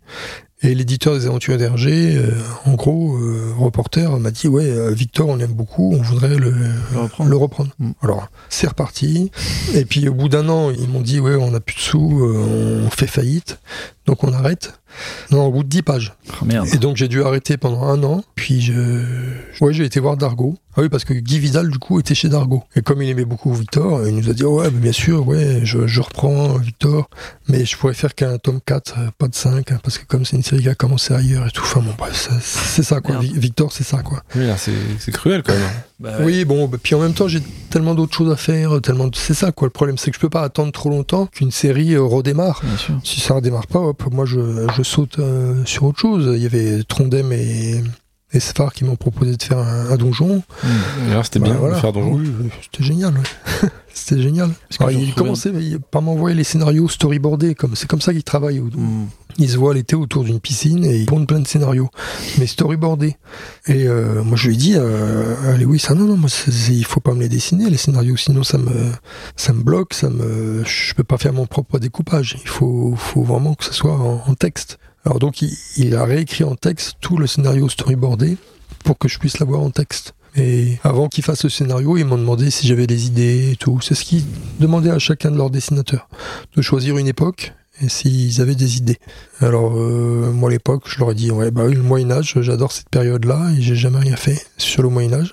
Ah bah ok, très bien, ça sera le Moyen Âge. Et alors je leur ai fait une petite lettre avec quelques idées que j'avais et tout. Ils en ont absolument pas tenu compte. Mais bon, euh, c'est leur, boulot. Puis on voilà, on a fait ce travail, ça s'est bien passé. Quelle vie, quelle carrière. magnifique, Et c'est pas fini. hein. Bah ouais, Bah oui, bien sûr, on espère. Parce que j'ai je- fait les deux premiers tomes du perroquet et je suis Ouais. très, très en retard pour le Avec- troisième tome. Et un troisième. Oui. Bah, ça, c'est une histoire qui est quand même assez folle. C'est à la base, c'est une émission de radio. Oui, c'est un feuilleton radiophonique ouais, qui Mm. paraissait, qui était diffusé par Radio France dans les euh, fin 90, qui a eu beaucoup de succès à l'époque. Et puis euh, après l'avoir fait, Tardy m'a proposé, c'était avant 2000, puisque ma fille est née en 2000, un repère temporel. Bah ça devait être euh, juste, C'est juste a- 98, 99. moi, juste après avoir diffusé l'émission, quoi. Ouais. Il me téléphone, il me dit, ouais, il me propose de mettre en bande dessinée. Et moi, je pouvais pas, j'étais en train de faire le Victor Levallois 4 et tout. Mm. Et j'ai dû refuser la mort dans l'âme. Parce qu'il aimait beaucoup mon travail. Je trouvais ça très flatteur parce que moi j'admire son travail et que voilà. que- Quel artiste, un, gars comme lui. euh, C'est Tardy qui t'a appelé pour dire Oui. ton travail. Ah oui, oui, même. Il me l'avait Tu dit. le connaissais un peu ou? Alors on s'était croisés, euh, on était tous les deux membres de jury euh, à Saint-Luc à, à Bruxelles. Mhm. Alors on s'était croisés un peu. Je l'avais même entendu euh, une fois j'étais à la FNAC et il était interviewé par la radio de la FNAC qui était diffusée dans les couloirs. Là, où je savais même pas qu'il était là. Et puis euh, le mec lui demande qu'est-ce que vous aimez comme bande dessinée et il a dit euh, Blotch et Stanislas. Waouh. Alors, Alors, est-ce qu'il y a plus classe que ça? Ah bah je trouve que bah non, je trouve pas. enfin bon, j'étais très flatté. Mais bon, voilà. je pense, je pense euh, que pour lui renvoyer la balle, tu devrais lui demander de venir dans la vignette, nous parler pendant deux heures. Mais donc en, en tous les cas, on s'est vu Mm. euh, parce que donc des années plus tard, j'ai eu euh, une fenêtre de tir pour Mm. commencer un, un truc et je l'ai rappelé. Je lui ai dit est-ce que ça tient toujours? Il me dit ah bah oui bien sûr. Euh, bon je sais plus où est le scénario, euh, etc. Mais Bouju doit bien l'avoir. Et alors euh, tu passes à la maison, tout. Donc on s'est fait, on, on s'est donné rendez-vous et c'était la première fois que depuis longtemps que Bouju retrouvait son ami Tardy. C'était perdu de vue plus ou moins. Euh, bon voilà comme ça arrive. Ils étaient bien contents de se retrouver, tous les, vieux potes et tout. euh, Et Tardy avait perdu le scénario, mais Bouju l'avait. Il l'avait, il l'a mené dans une valise à roulettes, parce que c'est haut comme ça. Hein, parce qu'il y a 110 fascicules, et chaque fascicule, c'est une émission de radio. Et une émission de radio, c'est à peu près 3-4 pages de bande dessinée, quoi. Il y a au moins pour 5 ou 6 albums, quoi. Et donc, ils papotaient ensemble, ils se rappelaient des souvenirs et tout. Moi, je buvais du petit lait, quoi. J'étais là chez Tardy, avec Bouju, que j'admirais aussi par ailleurs, mais que je ne connaissais pas. Et ils parlaient de leurs souvenirs et tout. Alors, deux personnalités très riches et très érudites en, en bien des choses, et notamment l'histoire, euh, Mm. le jazz, euh, les polars, le cinéma. Et voilà, alors ils m'ont filé le truc, euh, j'ai fait les essais, on s'est revus pour que je leur montre les essais, j'étais super content. Puis ça s'est fait, le premier tome a été fini, mais pas encore en librairie, et Bouju est mort accidentellement. Enfin bon, c'était très triste. Donc euh, j'ai revu Tardy euh, au Père Lachaise pour ses obsèques, les obsèques de Bouju. Et l'album, on l'avait entre les mains, il venait de sortir. Mais bon, enfin voilà. Et donc euh, j'ai fait le deuxième sans bouju. Ça a été un peu difficile, mais enfin je l'ai fait quand même. Et le troisième, j'essaie de repartir sur d'autres bases. J'ai fait la moitié, et puis j'ai dû m'arrêter parce que j'étais essoufflé, parce que je, je n'arrivais plus à. Parce qu'en fait, euh, je voulais terminer ça en trois, trois albums parce que c'est trop long et que Mm. leur histoire est bien rigolote au début, mais à force, elle devient un peu délayée, un peu trop délirante. Ça aurait été vraiment long et je, je craignais quelque chose que je commençais à voir poindre lors des séances de dédicace, une certaine lassitude des lecteurs. Ah oui. Mm. De savoir que c'est une histoire à suivre en cinq tomes, surtout que je suis pas rapide, c'est un peu... euh, Mm. et Moi-même, en tant que lecteur, j'aime pas euh, trop les histoires qui durent comme ça cinq tomes, ça, ça me fatigue. Donc euh, je le finis en, en trois tomes et cet été j'ai retravaillé le scénario et tout, j'ai trouvé une bonne fin euh, Mm. qui sera de toute façon une fin ouverte. Et si jamais j'en vends 100 000 exemplaires, eh ben, je ferai un quatrième tome. mais Ça m'étonnerait- Voilà. ça m'étonnerait. Bon, et avant de conclure, euh, est-ce que tu as des jeunes que tu apprécies Des jeunes que j'apprécie. Une relève, quoi, qu'on pourrait. Oui, oui, une relève. Alors, il y a une nouvelle catégorie d'auteurs de bande dessinée qui est apparue. C'est ceux qui font des écoles de bande dessinée. Ça, ça n'existait pas euh, Ouais. de mon temps. Aujourd'hui, il y a pas mal de jeunes qui sortent de ces écoles. Ils sont très virtuoses. Vraiment, ils savent très bien dessiner, beaucoup mieux que nous. Mais c'est un peu toujours la même chose. C'est un peu toujours. Je trouve qu'il y a une espèce de de style école de BD qui me gêne un peu. Mais euh, après, tout ce qui est roman graphique, il y a quand même un truc un peu libre qui pourrait ressembler à ce que. Oui, tout à fait, oui. Je pense, je sais pas, des Riyad Satouf pour les plus célèbres, mais Oui. qui proposent des choses un peu libres. Oui, oui, bien sûr. Graphiquement. Il y, y a plein de choses très bonnes. Hein. Je dis pas que c'est pas bien, mais je. je Ça, c'est- ça- toute- cette vague du roman graphique, on sort du Bon. format bande dessinée, t'es moins sensible?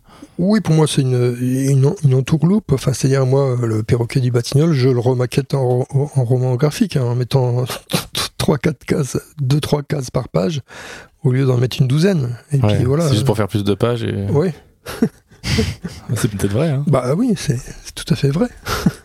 c'est une façon, c'est une forme de bande dessinée, mais le fond reste la même chose. C'est vrai.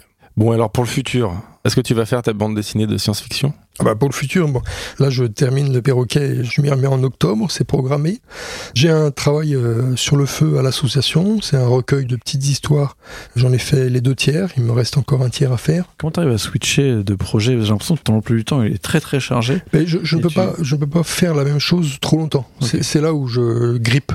C'est là où je finis par me lasser. Et puis donc, je- au contraire, il faut que je, Ça switch. Voilà. en ce moment, je m'amuse à faire des petits strips d'humour de Monsieur Pimpon. Ça, je m'amuse bien. Il y aura sûrement un album, soit à l'association, soit chez les rêveurs. Ça, c'est une liberté. Ça me permet de faire des trucs très. de me décrasser un peu l'esprit à faire des trucs rigolos et euh, très très libres.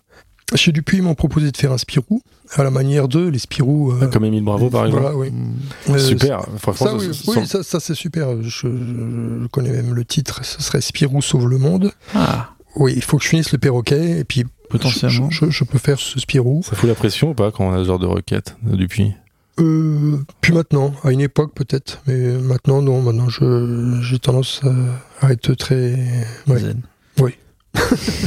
non maintenant je ça va, j'ai tellement d'autres projets, euh, et notamment euh, raconter la vie de ma belle-mère.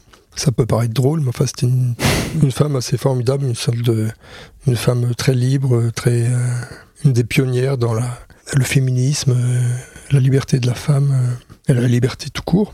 Et son père aussi était assez extraordinaire. Il a eu un destin assez extraordinaire qui pourrait faire l'effet d'un album. Et euh, un deuxième album pour euh, ma belle-mère, et notamment une, aventure qu'elle a vécue au Kilimanjaro, qui est vraiment... C'est du Tintin au féminin, ça peut être vraiment très chouette. Très chouette à faire.